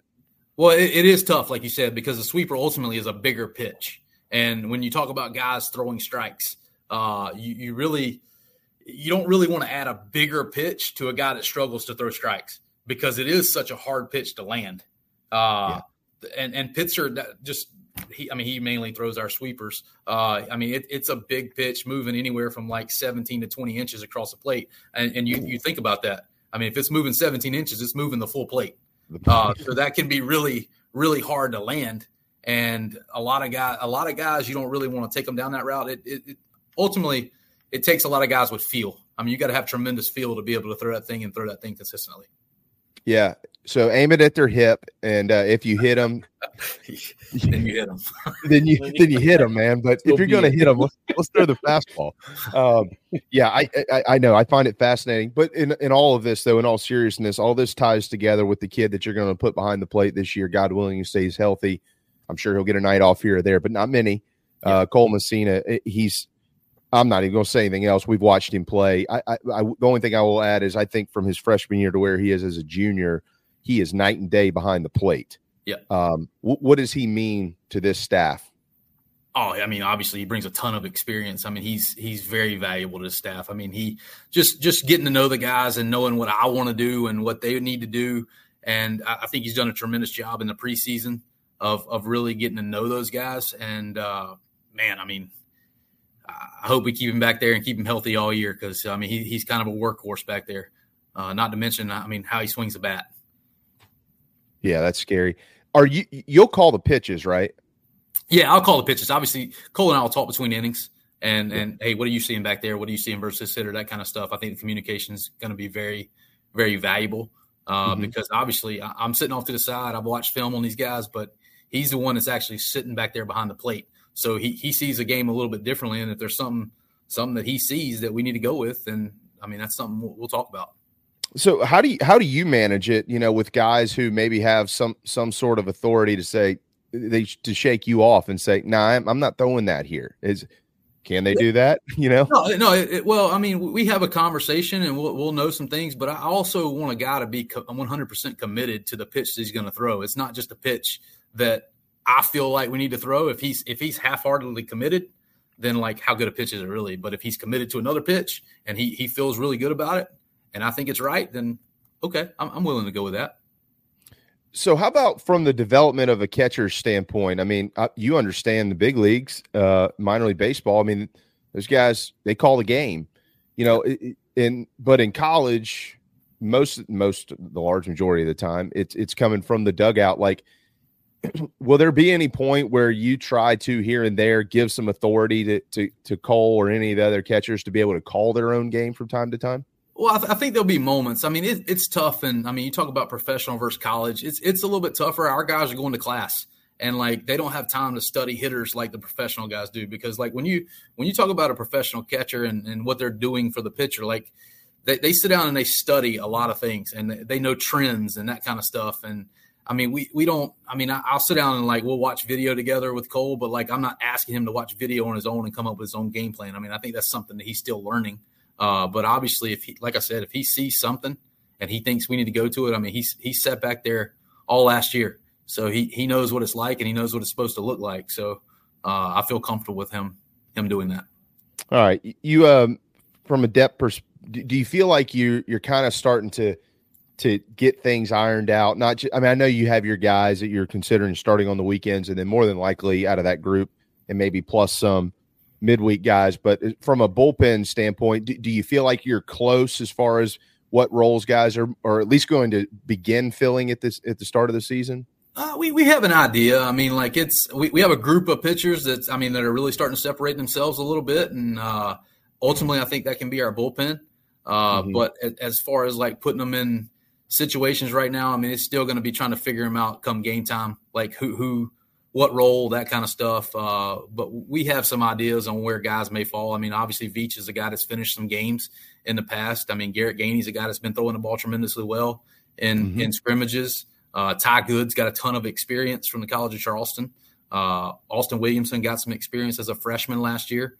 Uh, so we we have some guys. Obviously, you mentioned Polk earlier man, I'm ready for that guy to get healthy because what a good arm. Uh, I need, yeah. need him to get cleared. Um, Ricky Williams is a guy with some experience uh, coming off an injury. He had Tommy John. Uh, he's probably, I would say, March before he's ready to go against hitters. Uh, but and then one other guy that I hadn't mentioned is uh, Jake McCoy, a kid coming off a back injury. He was uh, a late pickup for us. He's a freshman. he had a back injury this fall and uh, he he's getting healthy. Man, his his catch play looks really good. He's going to throw his first bullpen tomorrow. Uh, I think he could be a valuable piece for us uh, out of that pen. Is, is is it? Um, are you one of these guys that it's important at some point in time, sooner than later, to have an established back end of your bullpen? Because I, I know some coaches are, you know, well, whoever fills that role, but like, is that important to you having having a couple of setup guys, having a closer? I think that's big, but obviously, you there, there are going to be moments in the game where we need to get big three outs in the seventh inning.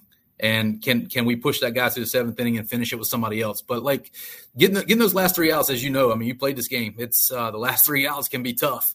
Uh, yeah. So you got to have a guy that's got the mindset to be able to get those last three. But I mean, we're we're going to be able to piece some things together. I think. I mean, I just named a bunch of arms and there are a couple more uh, that are that are throwing the ball well. So like just just piecing that bullpen together, I think is going to be key. Make sure we put them in the right places. Matt, uh, we're not going to keep any longer. we will let you run on that note. I I, I know uh, you're you're married, and I, your son is two, two and a half, two and a half. Yeah, okay. almost, almost. He'll be three in May. So, so how's he doing? Is he has he been coming out there running around the bases and stuff like that? He he comes out here, uh, especially on Fridays. They get out here after after he goes to school. My wife gets off work and uh, come watch a scrimmage, and he loves sticking around to the end and and running around a little bit for sure. Oh, dude, I bet I bet that's just tremendous. Awesome. Awesome. I bet yeah, like, for you as a dad, having your kid out there running around the ball field, man, there's nothing better. Yep. There's just nothing better. So, congratulations uh, to you and your family. It's it's really neat to see in a Gamecock uniform. I, I mean, it, I remember last year when JP was headed off, and and I remember someone had mentioned your name. I said, "Boy, I hope that happens," and it did. Uh, you deserve it with everything you've done in your career. South Carolina is lucky to have you be their pitching coach. And, um, and can't wait to see you here in about a week. And best of luck this season, man. Appreciate you guys having me. Always, always. Thank you. All right, take care. There you go, Matt Williams, the pitching coach for your Gamecocks. They will again throw the uh, first pitches at four o'clock, four o two, according to uh, Coach Lake next uh, next Friday at Founders Park when Miami of Ohio comes to town. Yeah. Did you learn anything there, Mad Dog?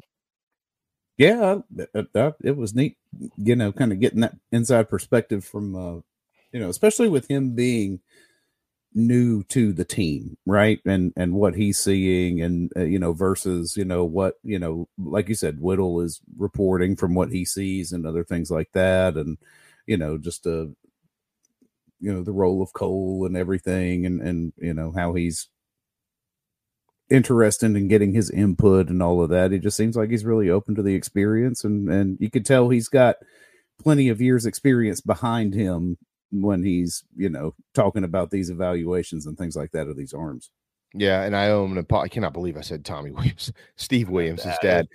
well, I know both are. right. I was like, wait a second. That's they both Williams? started. You know, they're both coaching at schools that start with L. I mean, you know, it's it's. yeah.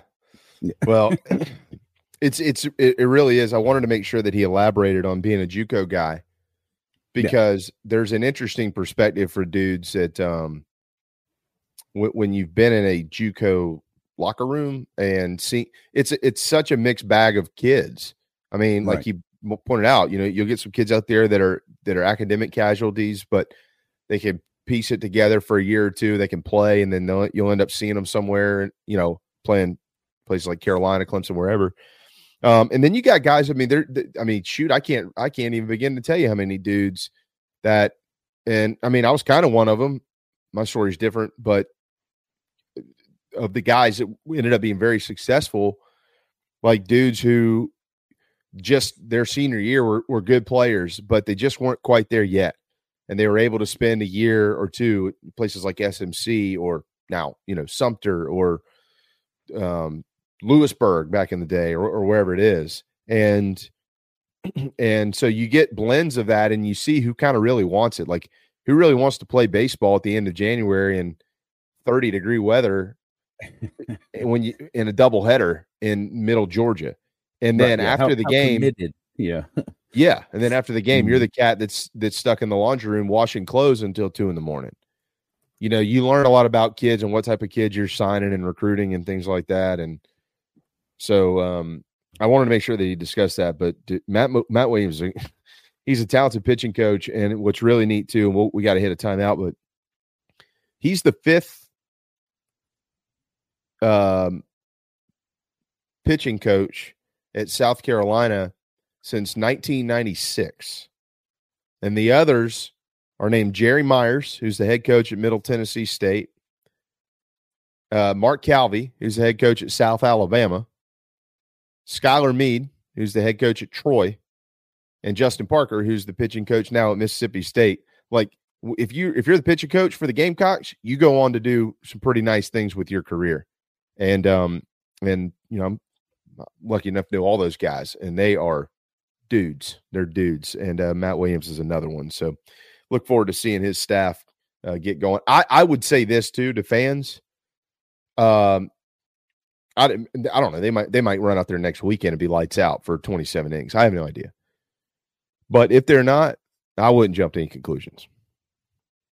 No. So, no, and you could see how eager he was when he said, "We're just happy to be going up against another team's hitters." Right? like the way he leans in, uh, the body language, everything about that was like. Yeah yeah, uh, give us a different lineup and and yeah, yeah, it won't look quite like what it does now. Ethan asked an interesting question. Petri, uh, other than Ethan or Cole, who's uh, going to be the unexpected difference maker in the lineup? I think Tippett. Yeah, there's a few. There's a few names. It's a, that's not a bad name to throw in there, dude. I mean, there's there's a bunch of them you really could could plug in right now. I mean, I, I can tell you Blake Jackson is ready to go. Uh, Tyler Causey is a guy who's he's going to hit one. I don't know when he's going to hit it might be next weekend, might be the weekend after, but he's going to hit one. Your jaw's going to drop as to how far the, that thing goes. Um, you know, those guys, I mean, but at the end of the day, I mean, Gavin and Casas and, and, and Talmadge LeCroy, I mean, Carson Hornung, these kids could play and they can hit. And Hornung had to deal with some issues last year, and now Towles had to deal with some issues. Those guys are relatively healthy. They can play. I mean, so I wouldn't discount any of them. Um, Evan Stone, I want to leave him. I mean, these are all guys who've been around a while. And you got a bunch of dudes who've been around a while. Yeah. You're generally in pretty good shape, and all these cats have been. Uh, and uh, Kennedy Jones is a freaking dude. I know he struggled a little bit, but hopefully, when the lights come on, this cat is going to be. he's going to be something to, to, to watch. He can just flat out swing it. So we'll see. We'll see what happens. Um, I do know this balance between you know defense and and power. I think, especially even with the designated hitter spot, I think that it's going to be there won't be anything. Uh, you may see different lineups, and I wouldn't find that very concerning. Yeah, no, yeah, I wouldn't know. They're not you will for answers that you're going. You're going to see three different lineups next weekend. Yeah, you can mark, you can you can write that down right now. There's no doubt. All right, uh, we got to go. It's one o'clock. Uh, Matt Anderson's going to join us. Uh, we've got Gamecock basketball to get. Hoop, hoop. we got hoops going on. That matter. It's game time. Hoop. Uh, and we have the Super Bowl. I've got good stuff for y'all with this Super Bowl stuff. Super Bowl facts and trivia. Big game. Right? So don't go anywhere. It's the final hour of the work week. You're going to love it. Mad Dog. We'll all take a shot of chicken cock and we'll be right back.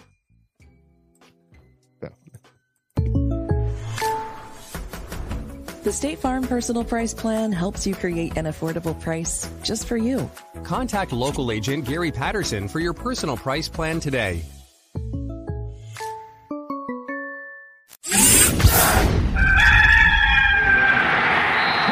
Brewer. Set up a screen, and it goes to Brewer. 20, 15, 10, 5. Touchdown Brewer, his second of the day. Pitches it to Brewer, turns the corner. Touchdown, number three of the afternoon.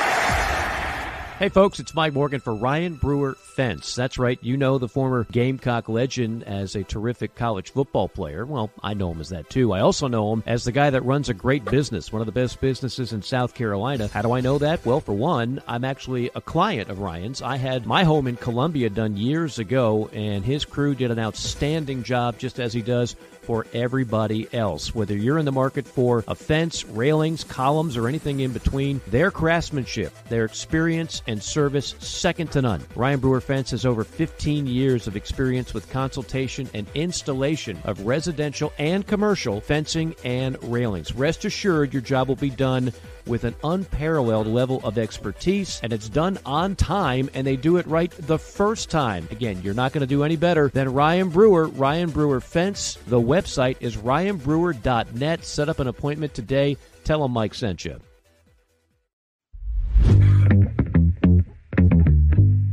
My company is Billy G's Carolina Barbecue. We are based in Columbia, South Carolina. And we have two lines of sauces and a spice rub. I mean, when people try our product, they know it's a gourmet product and it can go on any type of food. It's not surprisingly delicious, it's expectedly delicious. The State Farm Personal Price Plan helps you create an affordable price just for you. Contact local agent Gary Patterson for your personal price plan today.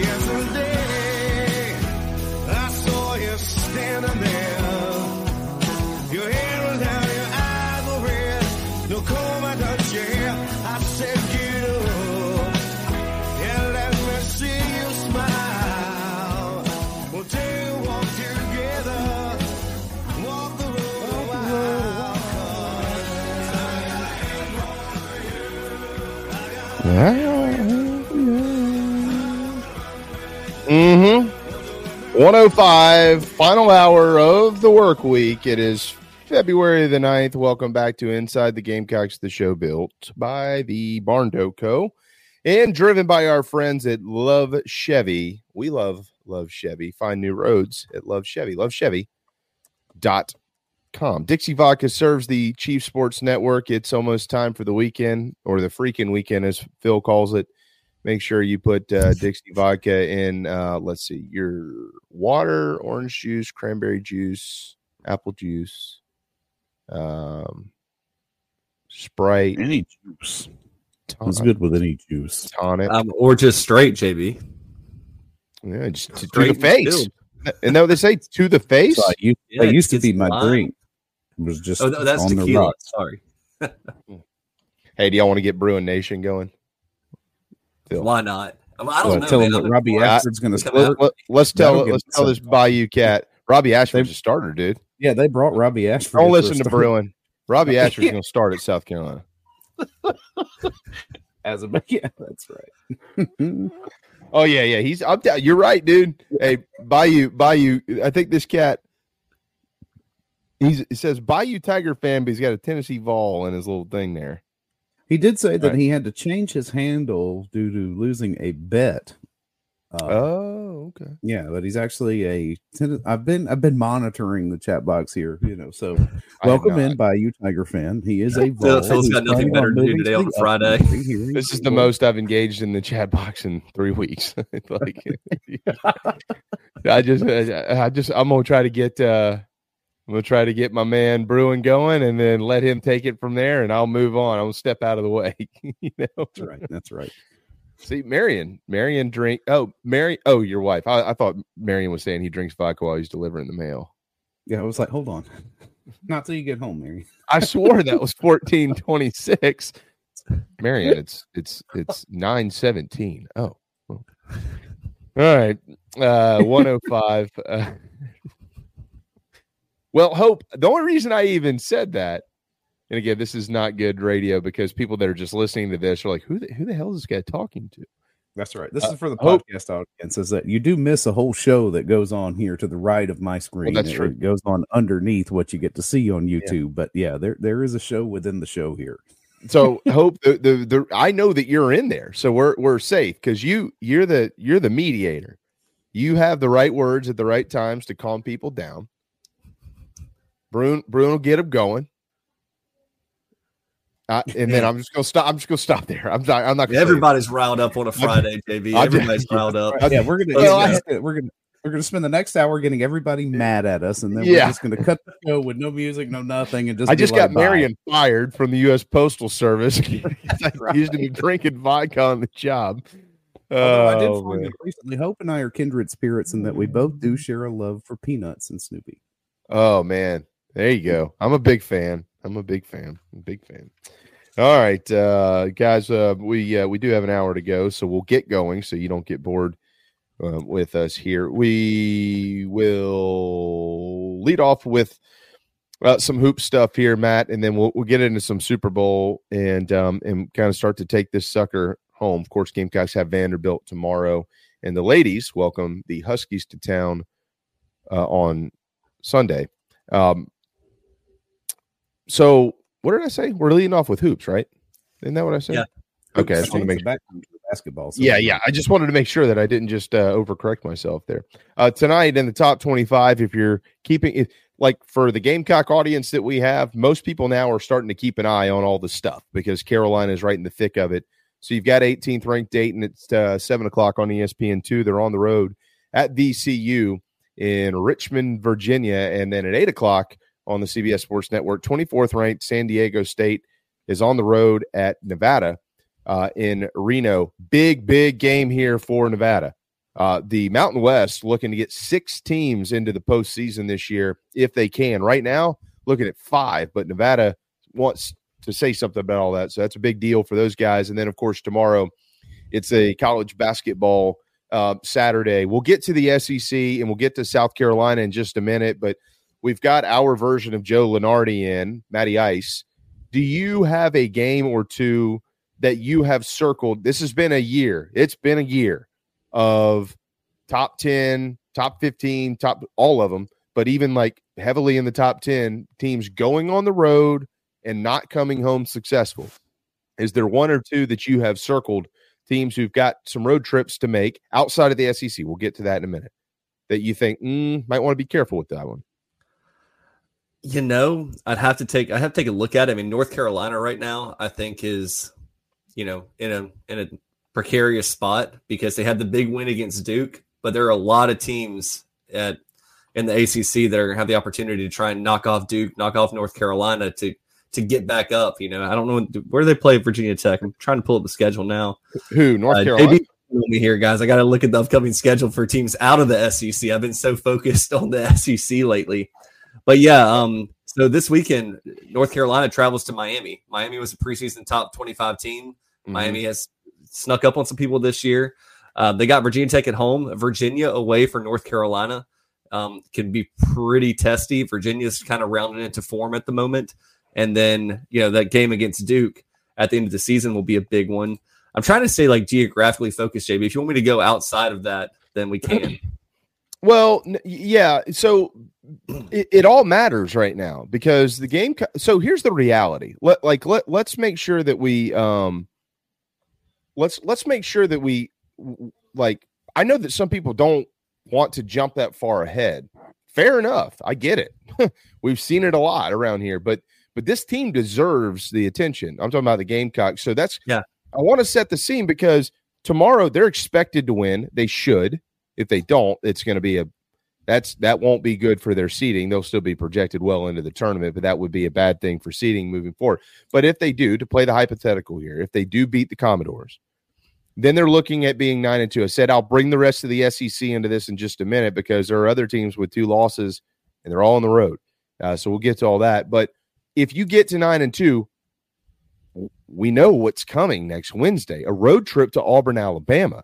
If by happenstance they can walk in there and knock those cats off like they did up in Knoxville, and then they're sitting at 10 and 2, seating starts to change a little bit dramatically, right? So, so what I'm getting at here is like when you look at the fact that all of a sudden Michigan State has pieced it together 10th ranked Illinois. Where are they? Michigan State this weekend.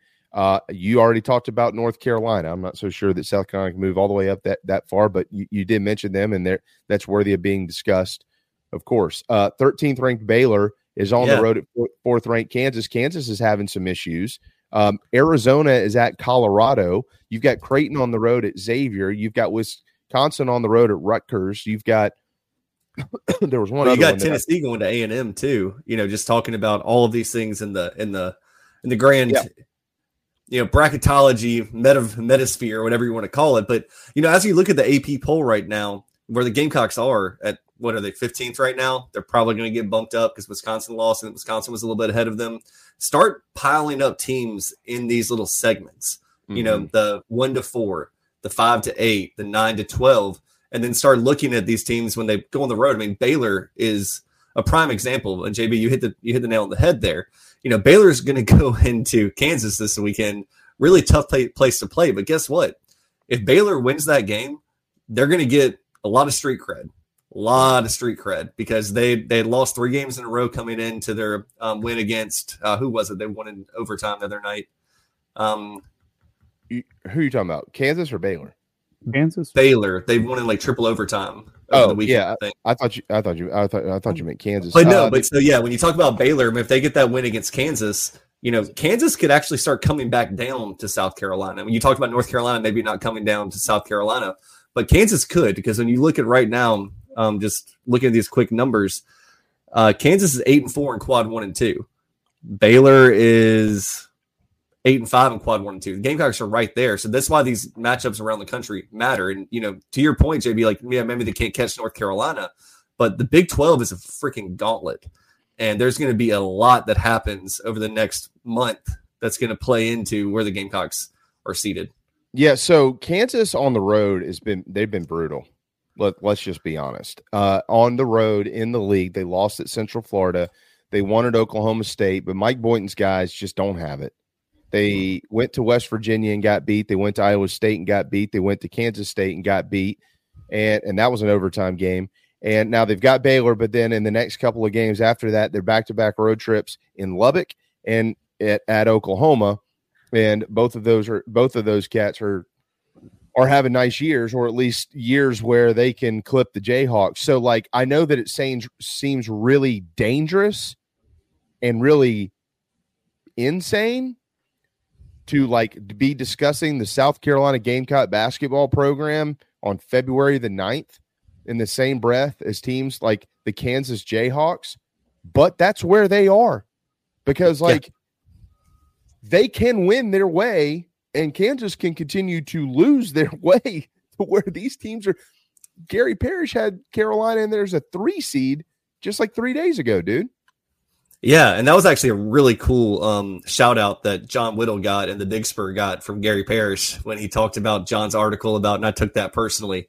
Um, yeah. What phenomenal article by John. I'm sure you guys have talked about it a good bit, but you know, it's not just that. I mean, Baylor, Baylor has been an elite basketball team for the last five, eight years, going back 10 years, and the Gamecocks are right there in that conversation. Arizona, um, not quite a blue blood, but pretty daggum close.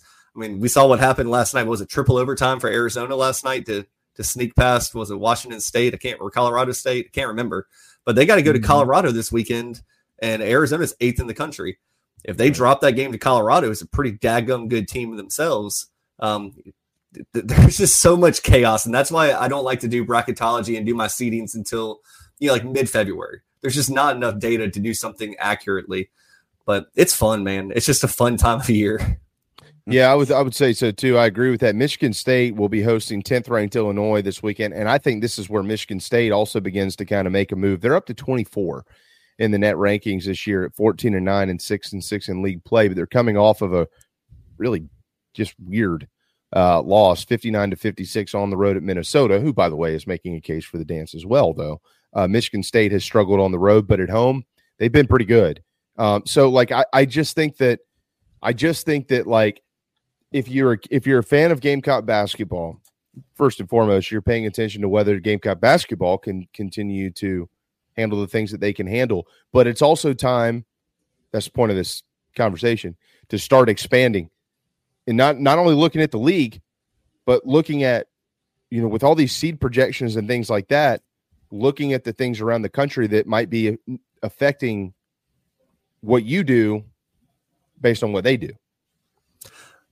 Yeah, you're you're you're Johnny on the spot there because you know in a couple weeks, and I think it's usually about mid February, the selection committee goes and does their little summit, and they give you the top 16 seeds. So one through four, all the way through, like their projected seed range. And right now, the Gamecocks will be projected to be in that or around that, but that gets so so much stuff will fluctuate, you know, with conference tournaments and you know teams getting upset and like seed line bumps, seed line wins. The Gamecocks have five of those opportunities, and to be where they are right now, it's why it's not unrealistic for Gary Parrish to say the Gamecocks could find themselves on the three line or the two line come Selection Sunday. All right, elsewhere in the SEC, as we as I mentioned, we would get to it. So you, now you've got you've you've got a, a scenario here that I, I don't think it'll go completely like this, Matt, but Matt, but it could. It could go like this. You've got the worst team in the league. No, that's not fair. Vanderbilt, sorry, Vandy, not the worst. yeah, Missouri, uh, but um, Missouri is, but, but yeah, one of them. Uh, Vandy will, will come into Colonial Life Arena tomorrow. Um, and then when you look around the rest of the SEC, 16th ranked Bama, is on the road at LSU. And I know that LSU is maybe not where they were, um, you know, just a couple of weeks ago, but it's an opportunity. And what's really interesting, you, and you just don't you don't see this much. It's an 11 a.m. tip in Baton Rouge. You know, what are your what are your legs like? Yeah, when you're running out there trying to run up down the floor the way that Alabama does, it's it's a noon tip our time, but 11 a.m. in Baton Rouge. Uh, you've got 12th ranked Auburn on the road at Florida. You know dang well how important this game is to the Gators if they want to continue to make a case for the postseason. So if they can get the Tigers at home, that's going to go a long way uh, towards their resume. And then you've got sixth ranked Tennessee on the road uh, at Texas A&M, and they've got a seven and two record as well. Texas A&M, Reed Arena, tough place to play. A&M is a tournament team. This is a big game for those guys as well. So all the two lost teams travel except for one, and that's South Carolina. With that said, what, if anything, concerns you about the Vanderbilt game? At the same time, in watching this team now have played 23 basketball games, what about their makeup maybe makeup maybe eases some of those concerns? Well, the big concern for Vanderbilt is they're playing with nothing to lose at all. They are, you know, a team that's maybe had some bad breaks, got some blown up, blown out a couple times. They started the season with I think like four or five players that were injured. You know, when they took those losses early in the season, they were missing like four of their five starters, and it took them a little bit of time to get up to speed. They still have three guys that average double figures, so they they are somewhat of a balanced team now when you got three guys scoring double figures and the rest of the team all in like the five, six, three points per game, you know, you can kind of eliminate some of the the worry there and, and say, okay, we're going to play our brand of basketball. I think the biggest thing the Gamecocks have to avoid here is a slow start because a slow start with the way the Gamecocks play, you know, they're going to run their offense, but they're going to have to do some things to to keep the crowd engaged because you know the crowd was electric, absolutely electric against Ole Miss. You know, I was at the game. But there were times when Ole Miss completely took the crowd out. Mm-hmm. And if I was Chris Beard, I was telling my guys, and he started moving his timeouts from behind the like by the bench to like right by the basketball goal on their side of the court. And if I was Chris Beard, I was gonna tell them all, look, you just silenced 17,000 plus people. They're all scared of you right now. And guess who else is scared? That Gamecock team. That's what the coaches say. Now, were the Gamecocks scared? I don't know. Um, I thought the Gamecocks missed some shots, but you know, you never want to give a team the opportunity to build confidence. And Vanderbilt is looking for a win. This would be the highlight of their season. Take down a top 15 team in the country at their place. Saturday. It's a one o'clock tip. You know, you talked about like the 10 a.m. tip or whatever in in Baton Rouge. And you know, the Gamecocks need to find a way to get out to an early lead. And they gotta get they have to start getting Ta'Lon some rest. I think over the last like nine games, he's the fewest amount of minutes he's played is 33 and outside of that, it's been like 37 minutes. So he's playing so much of every basketball game. And Mike talked about this the other day. He's going to wear down at some point. And, yeah. you know, finding these opportunities, and maybe this is one against Vanderbilt where they can say, okay, let's get you 20, 25 minutes. Let's get out to a comfortable lead. Let's hold on. Let's win this game because the Gamecocks need some work without Ta'Lon on the court. And that's one of my concerns. Getting him rest. I've said it to you guys in the group chat it's like clockwork. When Ta'Lon comes out in the second half, there are some helter skelter plays. The Gamecocks completely get out of their rhythm, and they need to be up by enough to let Ta'Lon rest. And hopefully that happens in the first half, and he sits the last eight minutes out. That'd be the dream scenario. But the game, you don't want the Gamecocks to feel like they have to press to win this game. Yeah, I mean, literally going back to the Missouri game after they played Alabama, he played 40 minutes in the Missouri game. Remember, though, that was a I mean, they did go to overtime, but that's still 40 or 45 minutes. Uh, and then 37, 37, 37, 36, 33 on the road in Knoxville. Crazy. And then uh, 38 and 36. So, yeah, you're, you're, what is that? That's an average of about probably 37 and a half point uh, minutes per game or so. Yeah. and for the season, he's averaging 33 minutes per game. So that 37 is getting bumped up by these last eight or so games. So that that's a concern. But the other thing that Meechie's done such a great job of facilitating the offense too. I mean, he's had back to back games of I think like six or seven assists. I think he had eight against Ole Miss. Mm-hmm. But yeah, that's something that you, you got to consider. I think the Gamecocks should take care of business. I think it's going to be another electric crowd. I don't think that's slowing down right now at South Carolina. You know, you only have a handful of home games left. Um, pull it up really quick. I know you got Florida, LSU, Vanderbilt, and then the, the return Tennessee game. So mm-hmm. Colonial Life just needs to stay behind this team. They've given you every reason to be there. So get your butts in the seats. I'll be there. Help the team out. Let's get a big win. Let's move on to a really big one against Auburn. You know, thinking about like, I mean, JB, you played a lot of baseball growing up. I don't know if like a trap game really exists in baseball that's not like a midweek game. Like in baseball, you know you're facing, especially in the SEC, a stud team. Um, you know, right now the Gamecocks are going to face a team that's let's face it, Vanderbilt's 202nd in KenPom for a reason. They're projected right. one by 15 points for a reason. But then you have the Auburn game on the road right after that. You have to stay locked in this game and, and play the way Lamont wants to.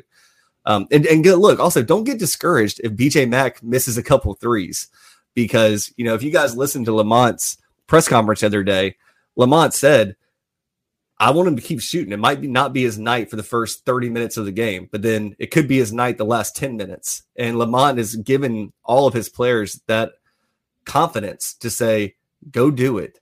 Go do it. Just keep shooting, keep playing.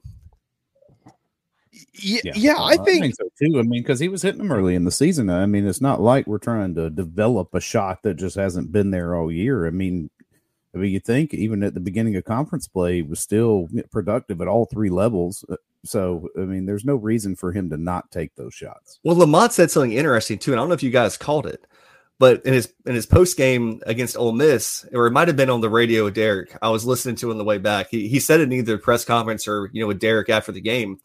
He said, "Look, I got to get BJ on the other side of the court for whatever reason he does better on that side of the court. I need to draw up plays to make him successful because BJ is still taking his shot and he's going to take it, but Lamont he thinks that way, right? He thinks in the way of like, okay, let's set up, let's run a set play over here where there's going to be an option for BJ to take a three, be an option for BJ to pump fake, move the ball. I mean, it doesn't have to be a three, but like getting players in position to be be successful. And that's why in the NBA, it's almost not fun to watch because it's just like robots.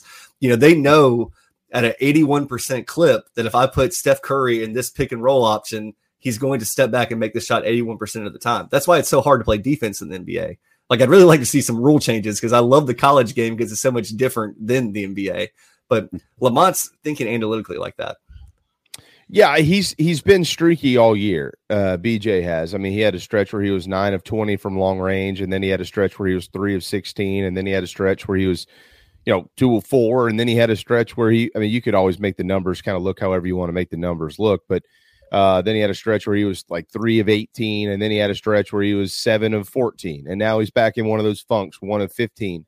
But here's the thing, though. Like I, I think I've seen some of that surface from time to time. Like this guy shoots too much, or that guy shoots too much, or whatever the case is. That's part of what these guys like. That's this is part of what has made this group as special as it's made them as you just pointed out, you know, Coach Paris empowers them to take a shot when they've got it. And and BJ Mack's game his entire college career has had this in it. And I per, I personally I personally think and you can speak to more to this. I know we got to hit a quick timeout. But I personally think that if you take the three-point shot away from BJ Mack, and he doesn't become the threat of at least being able to go out there and knock one down, and the defense doesn't have to guard that, I think that changes almost everything about what you're trying to do from an offensive standpoint, Matt. So maybe you could let's hit a timeout, but maybe you can elaborate elaborate on that when we come back. Is when he's on the floor defensively, you have to guard him. You have to be able to guard the perimeter, like on that pick and pop type play that he'll run. And then you also have to be able to guard him when he's playing down in the paint or he's trying to back somebody down. And if you if you take one of that one of those things away from him, you know, what does that do for guarding the offense that South Carolina puts on the floor? So we'll we'll talk about that. Um, and then we'll we'll turn the page to uh to some Super Bowl stuff too, because I, I, think that's something that people miss when they have that conversation. Yeah, for sure. We'll, we'll, we'll talk on it quick. I got some good, good some got some good stuff there. It's 128. Mad Dog, Iceman, and just me, old JB. We'll be right back. Charleston Fitness Equipment is keeping South Carolina in shape. Clients have come from all over the Palmetto State to find that one piece of equipment that they enjoy that keeps them looking and feeling good. Whether it's a home rower, treadmill, elliptical, free weights, a home gym, or something else, Charleston Fitness Equipment keeps the mirror smiling back at you. Get in shape like the Gamecocks do. Visit charlestonfitnessequipment.com. Gamecock owned and operated and proud partners of Inside the Gamecocks, the show. The preferred sign partner of Gamecock Athletics is Signarama Columbia, and they should be yours too. A full service sign company that handles design, production, install, and service, Signarama Columbia has helped to bring to life the perfect vision for so many all across South Carolina. Owned and operated by proud Gamecock alumni, they can handle all types of signage, including interior and exterior, vehicle graphics, and more. Go to signarama.com and find the West Columbia location or call them at 803 407 9284. Bring your brand to life with Columbia, and go Gamecocks. Coach O here.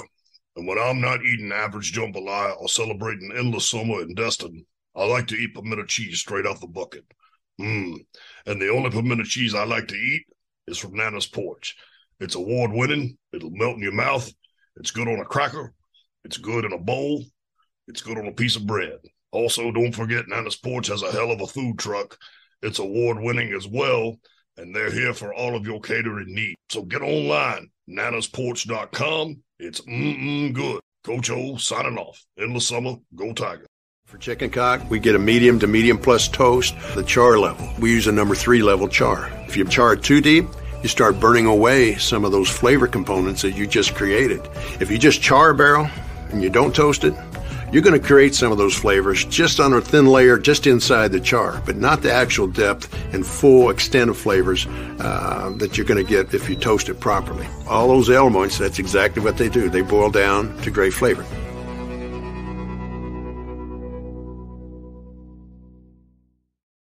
If you're in the real estate market in the low country or even in the Midlands, please contact me, JB, with Coast to Coast Realty SC. Go Gamecocks.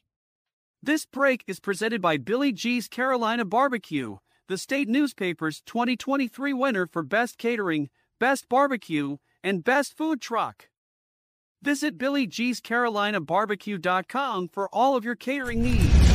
Ladies and gentlemen, here it is. Soldier boy, tell me, I know about the bed, turn my swag on a look in say what's up, what's up? Yeah,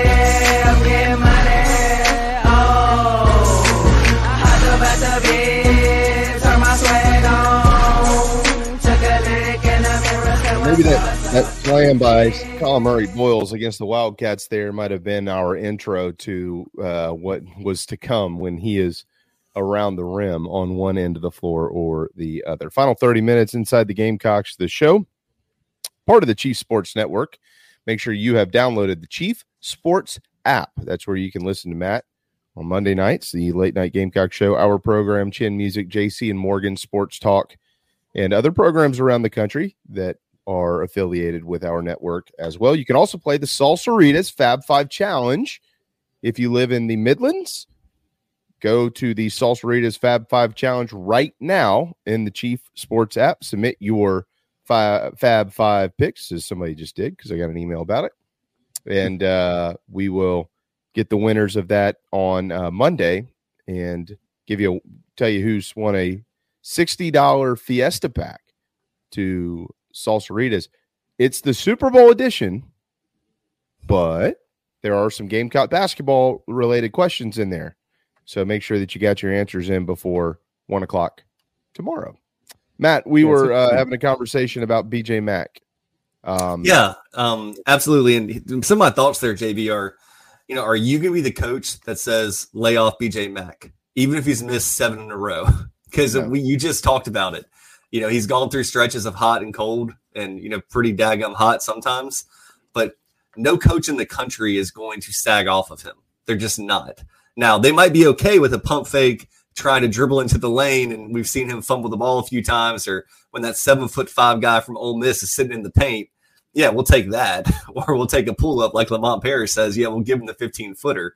Um, but no coach in America is going to say lay off of him. Now, there are times throughout the game when it's not a BJ Mack game. Mm-hmm. And that's why it's been so important for Josh Gray and Collin Murray Boyles to come along the way that they have. I mean, they're both equally important. But when you have a guy like that seven foot five kid in there, I mean, no, no offense at all to BJ Mack, but that block you just referenced coming out of break, ain't nobody else on the team making that block.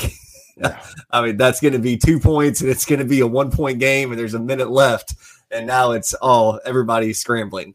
Um, so, you know, there's going to be times when it's BJ's time, and I think that you know the more points that BJ can give the Gamecocks during um, non-crunch time, you know, stretching and ballooning leads and taking those shots, but also being willing to take the shot if there's less than you know five minutes left in the game and it's a one possession game. He's going to have to take them. So I don't think that you run the risk of taking BJ out. Now, you know, I might have taken BJ out about a minute before Lamont did the other night because you know that that he wasn't able to stay in front of these guys even when they're hitting their 15 footers. They're you know pushing the ball out in transition. I might have wanted to put Josh in there, and at least if Josh doesn't get all the way back on offense, he's there on defense. Yeah. But but it, it's a fun dynamic to watch. And you know, Lamont even said, you know, maybe I should have taken a timeout during that stretch run. But what I thought was masterful that Lamont did at this at the start of the second half. And you know, Phil, I heard you on the show the other day saying like, "Wow, we're taking these shots really quick in the shot clock." Well, that's also why they ballooned that lead up to 17 points because Ole Miss was like, holy crap, they're taking these shots way early in the shot clock. Yeah. And it's either a three pointer or a pump fake. And they, the Gamecocks make so many layups at the rim and dunks at the rim because of their offense. And that was just like a shock. And it might have also sent a shock to the system for the Gamecocks offense because then they had to stop doing that as the game started getting closer. And it was like, okay, now I'm a little out of rhythm. And you saw some, you know, some clangs off the backboard or not. Well, yeah, there was one off the backboard. I think someone was like fading out of bounds, but but yeah, the Gamecocks are still in a really good place, and I, I really appreciate you know what Lamont's doing, and just keep running this style of offense. It, it's it's like Novocaine. Give it time; it always works. Yeah, I agree. Well, I can tell you right now, I ain't gonna be the one that questions any coaching decisions by Lamont Paris. So somebody who wants to run out there, die on that hill, have at it. But um, he's it's kind of seemed to work. I mean, you know, I don't know, I don't know everything. I'm just saying, I they're 20 and three. I mean, you know, I've said it so many times this year. If I haven't said it on this show or said it to you guys in the group text, like give Lamont a lead with five minutes left. And it's kind of like what Roy Williams talked about Dean Smith on Chin Music. That was a great episode where, you know, five minutes left in the game, he knew exactly what the opposing team was going to do. And, you know, Eddie Fogler learned that from Dean Smith. Roy Williams learned that from Dean Smith. And Lamont Paris didn't coach for Dean Smith or those guys, but he coached for Dagum Goodwin and Bo Ryan. Yeah, he did. And uh, I loved what he had to say, too, uh, in that column that, you know, that, that John talked about that you've been referencing, or that John wrote that you've been referencing about the sexiness, you know, and um, when people pick your team and who you are. Are you are you a sexy pick or not? Essentially, I, I thought that was uh, that was really unique stuff. So again, Carolina tomorrow tips at one. Colonial Life Arena. They'll have Derek Scott and Casey Manning on the air at uh, twelve thirty. If you'd like to make sure that you could listen to the ball game, which is what I would strongly suggest all of you do. Um, we're also, you know, going to have this thing called the Super Bowl on Sunday. Last night, we received news that the 2024 NFL's Hall of Fame class is out as well. It's a seven member class. It includes Julius Peppers, Dwight Freeney, and Patrick Willis, former linebacker out of Ole Miss, Devin Hester, the NFL record holder for kickoff and punt returns for touchdowns, and wide receiver Andre Johnson will also be enshrined as modern era selections. Linebacker Randy uh Grad what was it? Gradishar? Randy Gradishar, Phil?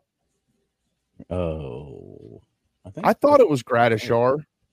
I've always said Randy Gradishar. I mean, he, he played before my time. Of course, I know who he is. I know who Steve McMichael is. Uh, he retired in 1994. They were selected as senior finalists in, in, this year's class as well. So congratulations to all of them. All will be enshrined August the third up in uh, in Canton, Ohio, and a um, bunch of bunch of defensive dudes that we were all in awe with for a long, long time. But the Super Bowl on Saturday will be played for the 58th you might know better than me. 50 something. 58. Yeah, it, it is. All right. So, what does, how about this? I, I, I. Phil, let's see if we can stump him. What does Roman numeral L the letter L mean in Roman numerals, Matt? I believe that's 50. Hey,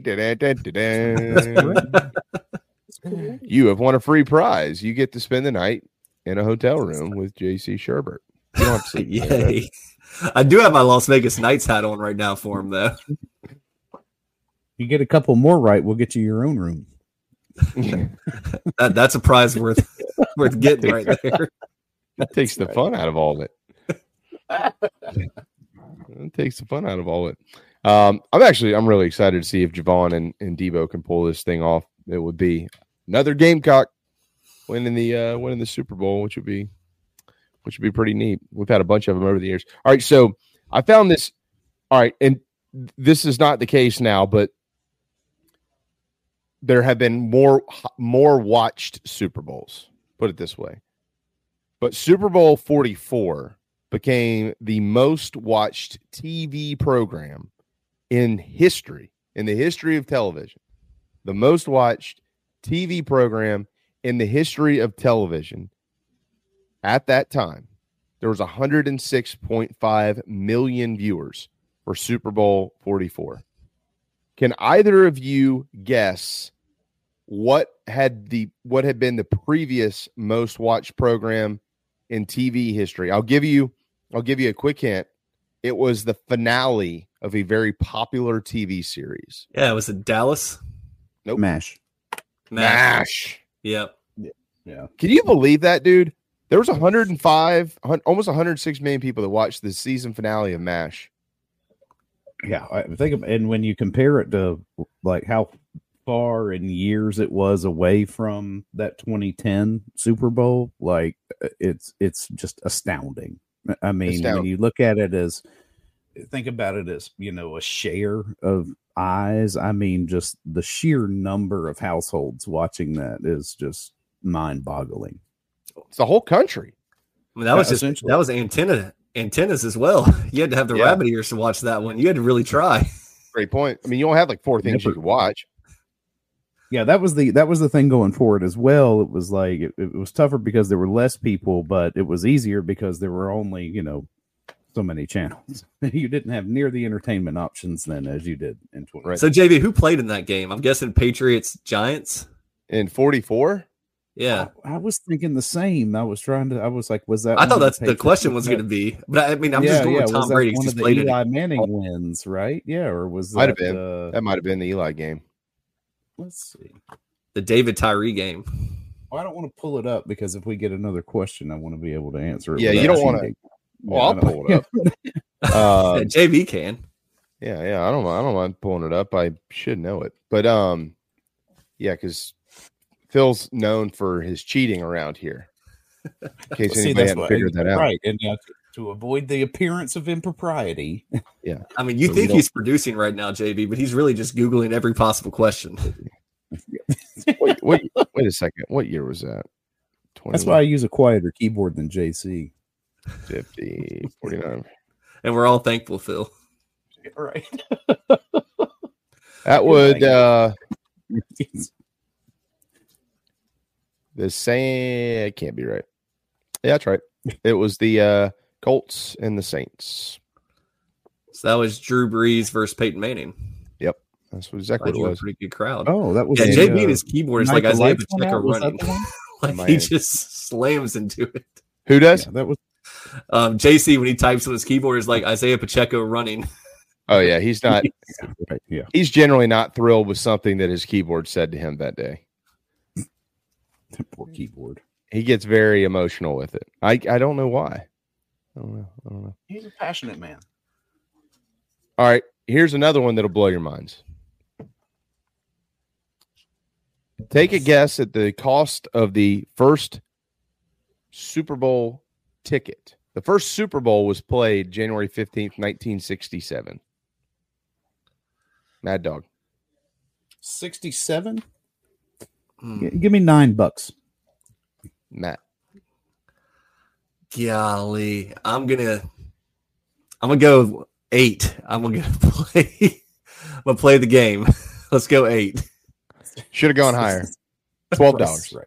Twelve. Twelve dollars. I wonder what the aftermarket price on that is, because that's what makes the Super Bowl tickets ridiculous. Is like you know the aftermarket selling of it.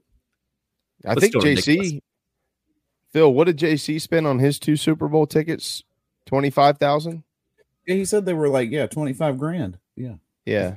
I mean, it's chump change for JC though. That's I nothing. I think he was going through. His, I love uh, it, man. Nat didn't get a honeymoon, but she got the Super Bowl. Oh yeah, she got Vegas out of this whole ordeal. So I told him like months ago. I was like, "Why don't you just get married out there? Just get married on Super Bowl Sunday, one of those little chapels on the strip." Oh, what was? Yeah, I know. Yeah. Doubt they'd be the only ones who thought of that. I'm sure somebody's going to get married Super Bowl Sunday, at one of those chapels on the strip. You know, like it's going to happen. Yeah, it's yeah. a it's a Chiefs couple or it's a 49ers couple just celebrating the win. Yeah, exactly. The let's Kelce let's Swift do it, baby. Is happening at the uh at the Elvis. Kelce Swift. Is that what they're going to do? Is that how they're going to celebrate? Matching usually, tattoos as well. Usually, what do they? What's the commercial? I'm going to Disney World. I'm going to the Taylor Swift concert to get married. I'm going to the Elvis Presley di- drive-through wedding chapel. Any guesses as to how many chicken wings are eaten on Super Bowl Sunday? Oh wow, millions. Two million. You got to put it over millions. Yeah, I'd say three million. Matt, uh, I'll go two. Two million. I'm gonna let y'all re-guess this. All right, twelve million. One billion. One billion chicken wings. 1.3 billion. Jeez. And JB wow. will be cooking all of them. He'll be smoking Hours them. Go to his house and, and, get your chicken wings. I know that there will billion. be over 40 that enter this home that do not exit. So think about that. About, yeah. Okay. yeah, exactly. So think about that for a minute. I mean, not even including restaurants. So there's generally like I think last year there was 79 million people that watched the game at home. Okay. So if you do 50 million by 25 chicken wings, that's 1.25 billion right there. It's really not that hard to get to 1.3 billion in a hurry. Hmm. Yeah. Gosh. 1.3 billion. And I'll I'm going to do some too. I'm smoking mine. I smoke them and then I've got this garlic parmesan wing dust that I have that I put on them, and then I throw them in the air fryer after they smoke for an hour. Oh yeah, crisp them up. I like that. That's good. Mm, yeah, they're good. Yeah, they're good. They're, they've become a hit. I had a neighbor though who asked me if they, if uh, they could come over for the Super Bowl. I told them we weren't doing anything. I lied to him because I don't want them over here. well, now they know, JB. Now they know. Nah, they don't these these are the neighbors you don't want over for a major sporting event. You know what I mean? Like, so who's playing? It's a freaking Super Bowl. Who do you think's playing? Have you where have you been for the last two weeks? You know that that type of neighbor. Yeah. But like they hear you're going to do chicken wings, they're like, oh, okay, cool. Well, can we bring the kids and then uh, I'll bring some corn? I'm like, I don't want corn on Super Bowl Sunday, and I don't want your kids over here either. Actually, now that I'm thinking about it, so no. yeah, right. So no, Jamie, that reminds me of the American Pie movie when Stifler's like, "Party? There's no party over here." yeah, that's right. what was it? A few, I was watching. uh What was I watching? Wheel of Fortune a few weeks ago when the whole thing was spelled out, and Sajak asked the girl to. All she had to do was spell it, and she was about to win like twenty grand, and she said the word wrong, and he goes, "No." on to the next. Oh man! All right, a quarter we, of a billion chickens will give their lives for our dining pleasure on Sunday. Oh man, poor guys. And we thank them for their service. That's right. That's right. We appreciate their service. Yeah, they lived a good life. I mean, like they they did it. You uh, know, like they made it. They they, they became a Super Bowl chicken.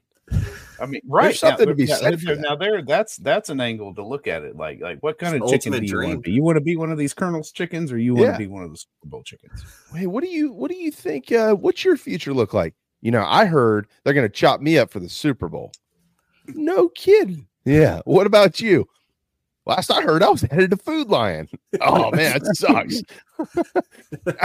They're cutting me into breasts, man. No, I'm gonna no. live in the can for Swanson's for ages. yeah, no, that's right. Yeah, they're gonna they're gonna chop me up, and call me tuna fish. Well, just remember, all chickens go to heaven. They're all they're all there in the end. chicken heaven. Chicken heaven is full. I'm going to a Chinese restaurant. Oh no, no, no.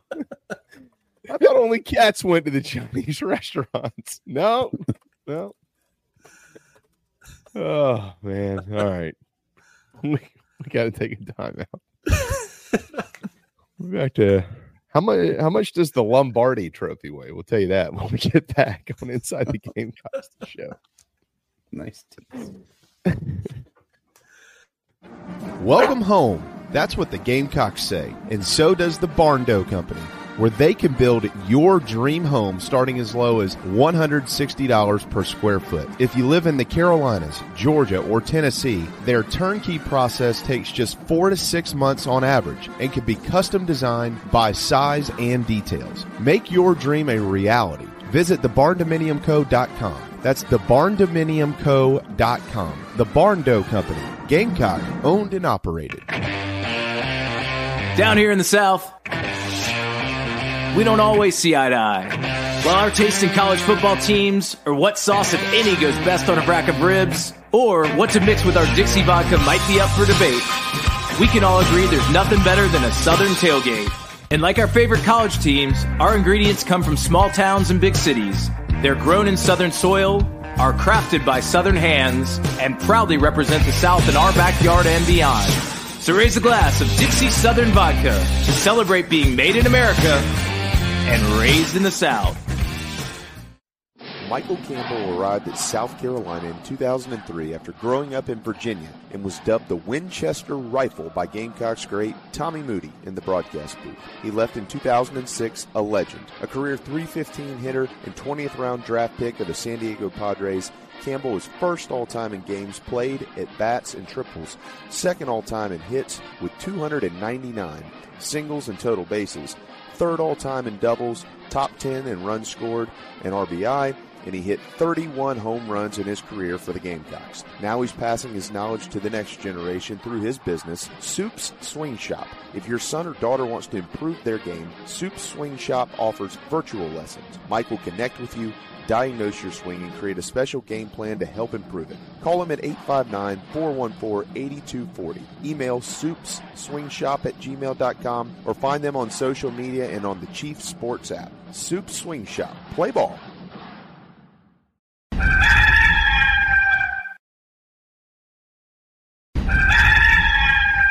This is Zachary Davis from Carolina Hoops, and you're watching the show with JB, JC, and Phil. Gonna do the Johnson with the crossover. Off the glass and in. Three on the way. Good! And he puts it in! Deep three for Johnson. Buried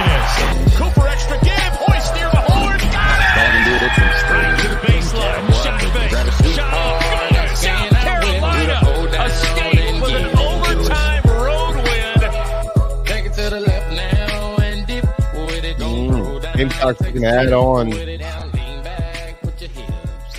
the six game winning streak that they currently have in the SEC. Seven would be much like six, their longest since the 1996 1997 SEC championship team.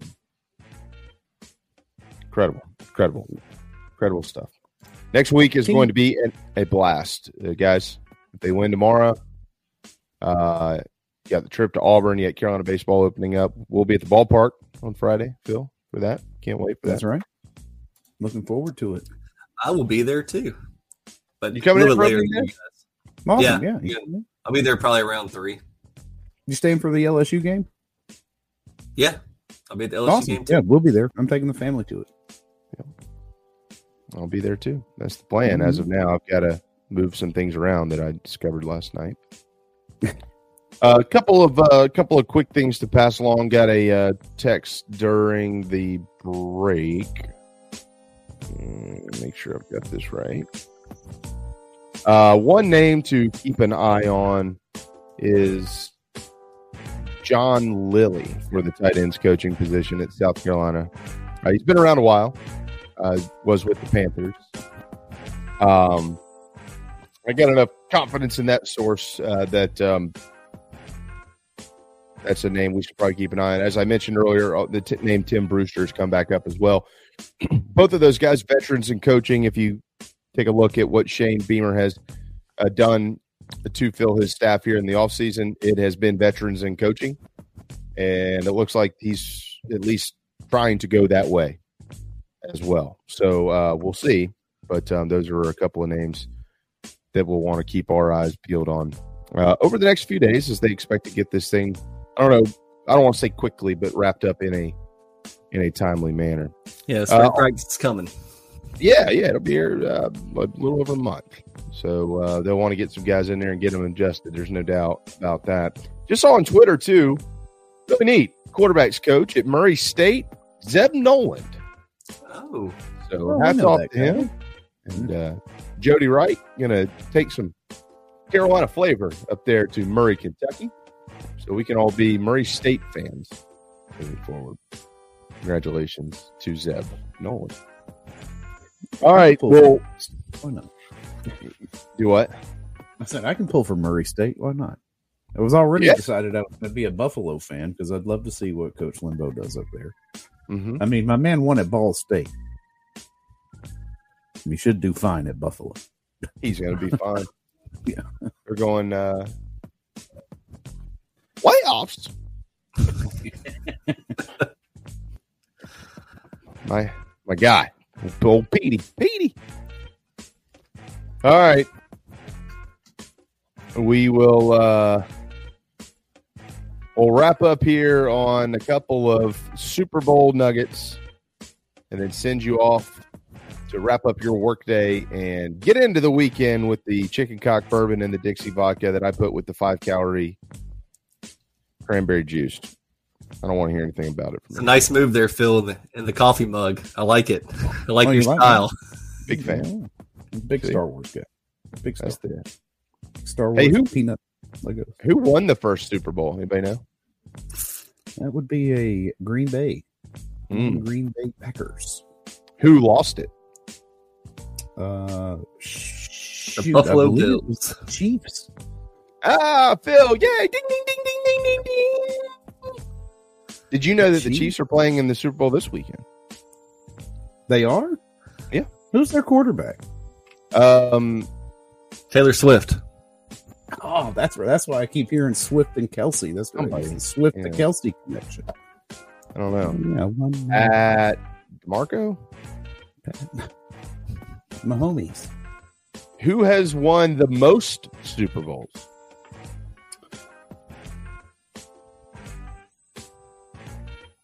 Tie, isn't it? It's a tie. We've got a tie. It's uh, Pittsburgh, New England.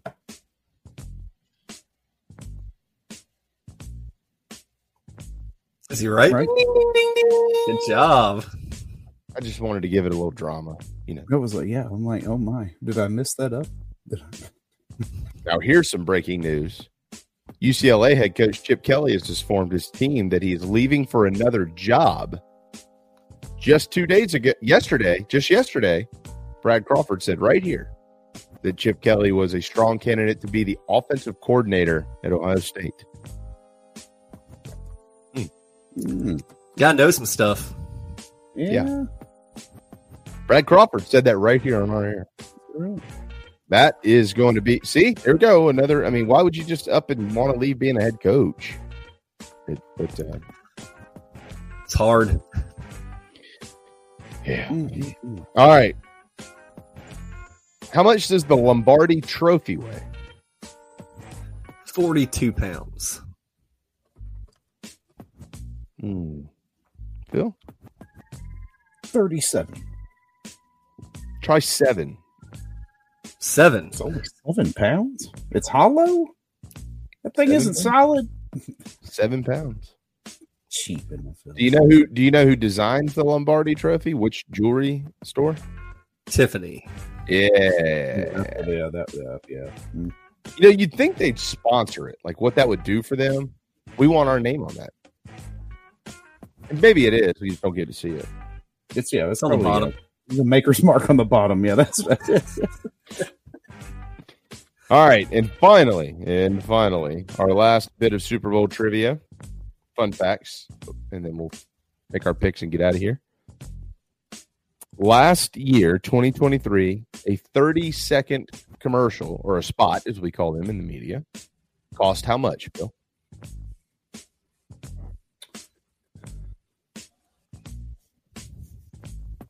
Three million. 12 million. Iceman. Ooh. 12. Seven million dollars. Seven million. For a 30 because I mean kind of makes sense. I mean Phil, we charge what about two million for 30 second spots on our show. Yeah, yeah, yeah. We probably need So to I- bump I up it. now. You know? twelve, I mean, uh, surely we could get two and a half.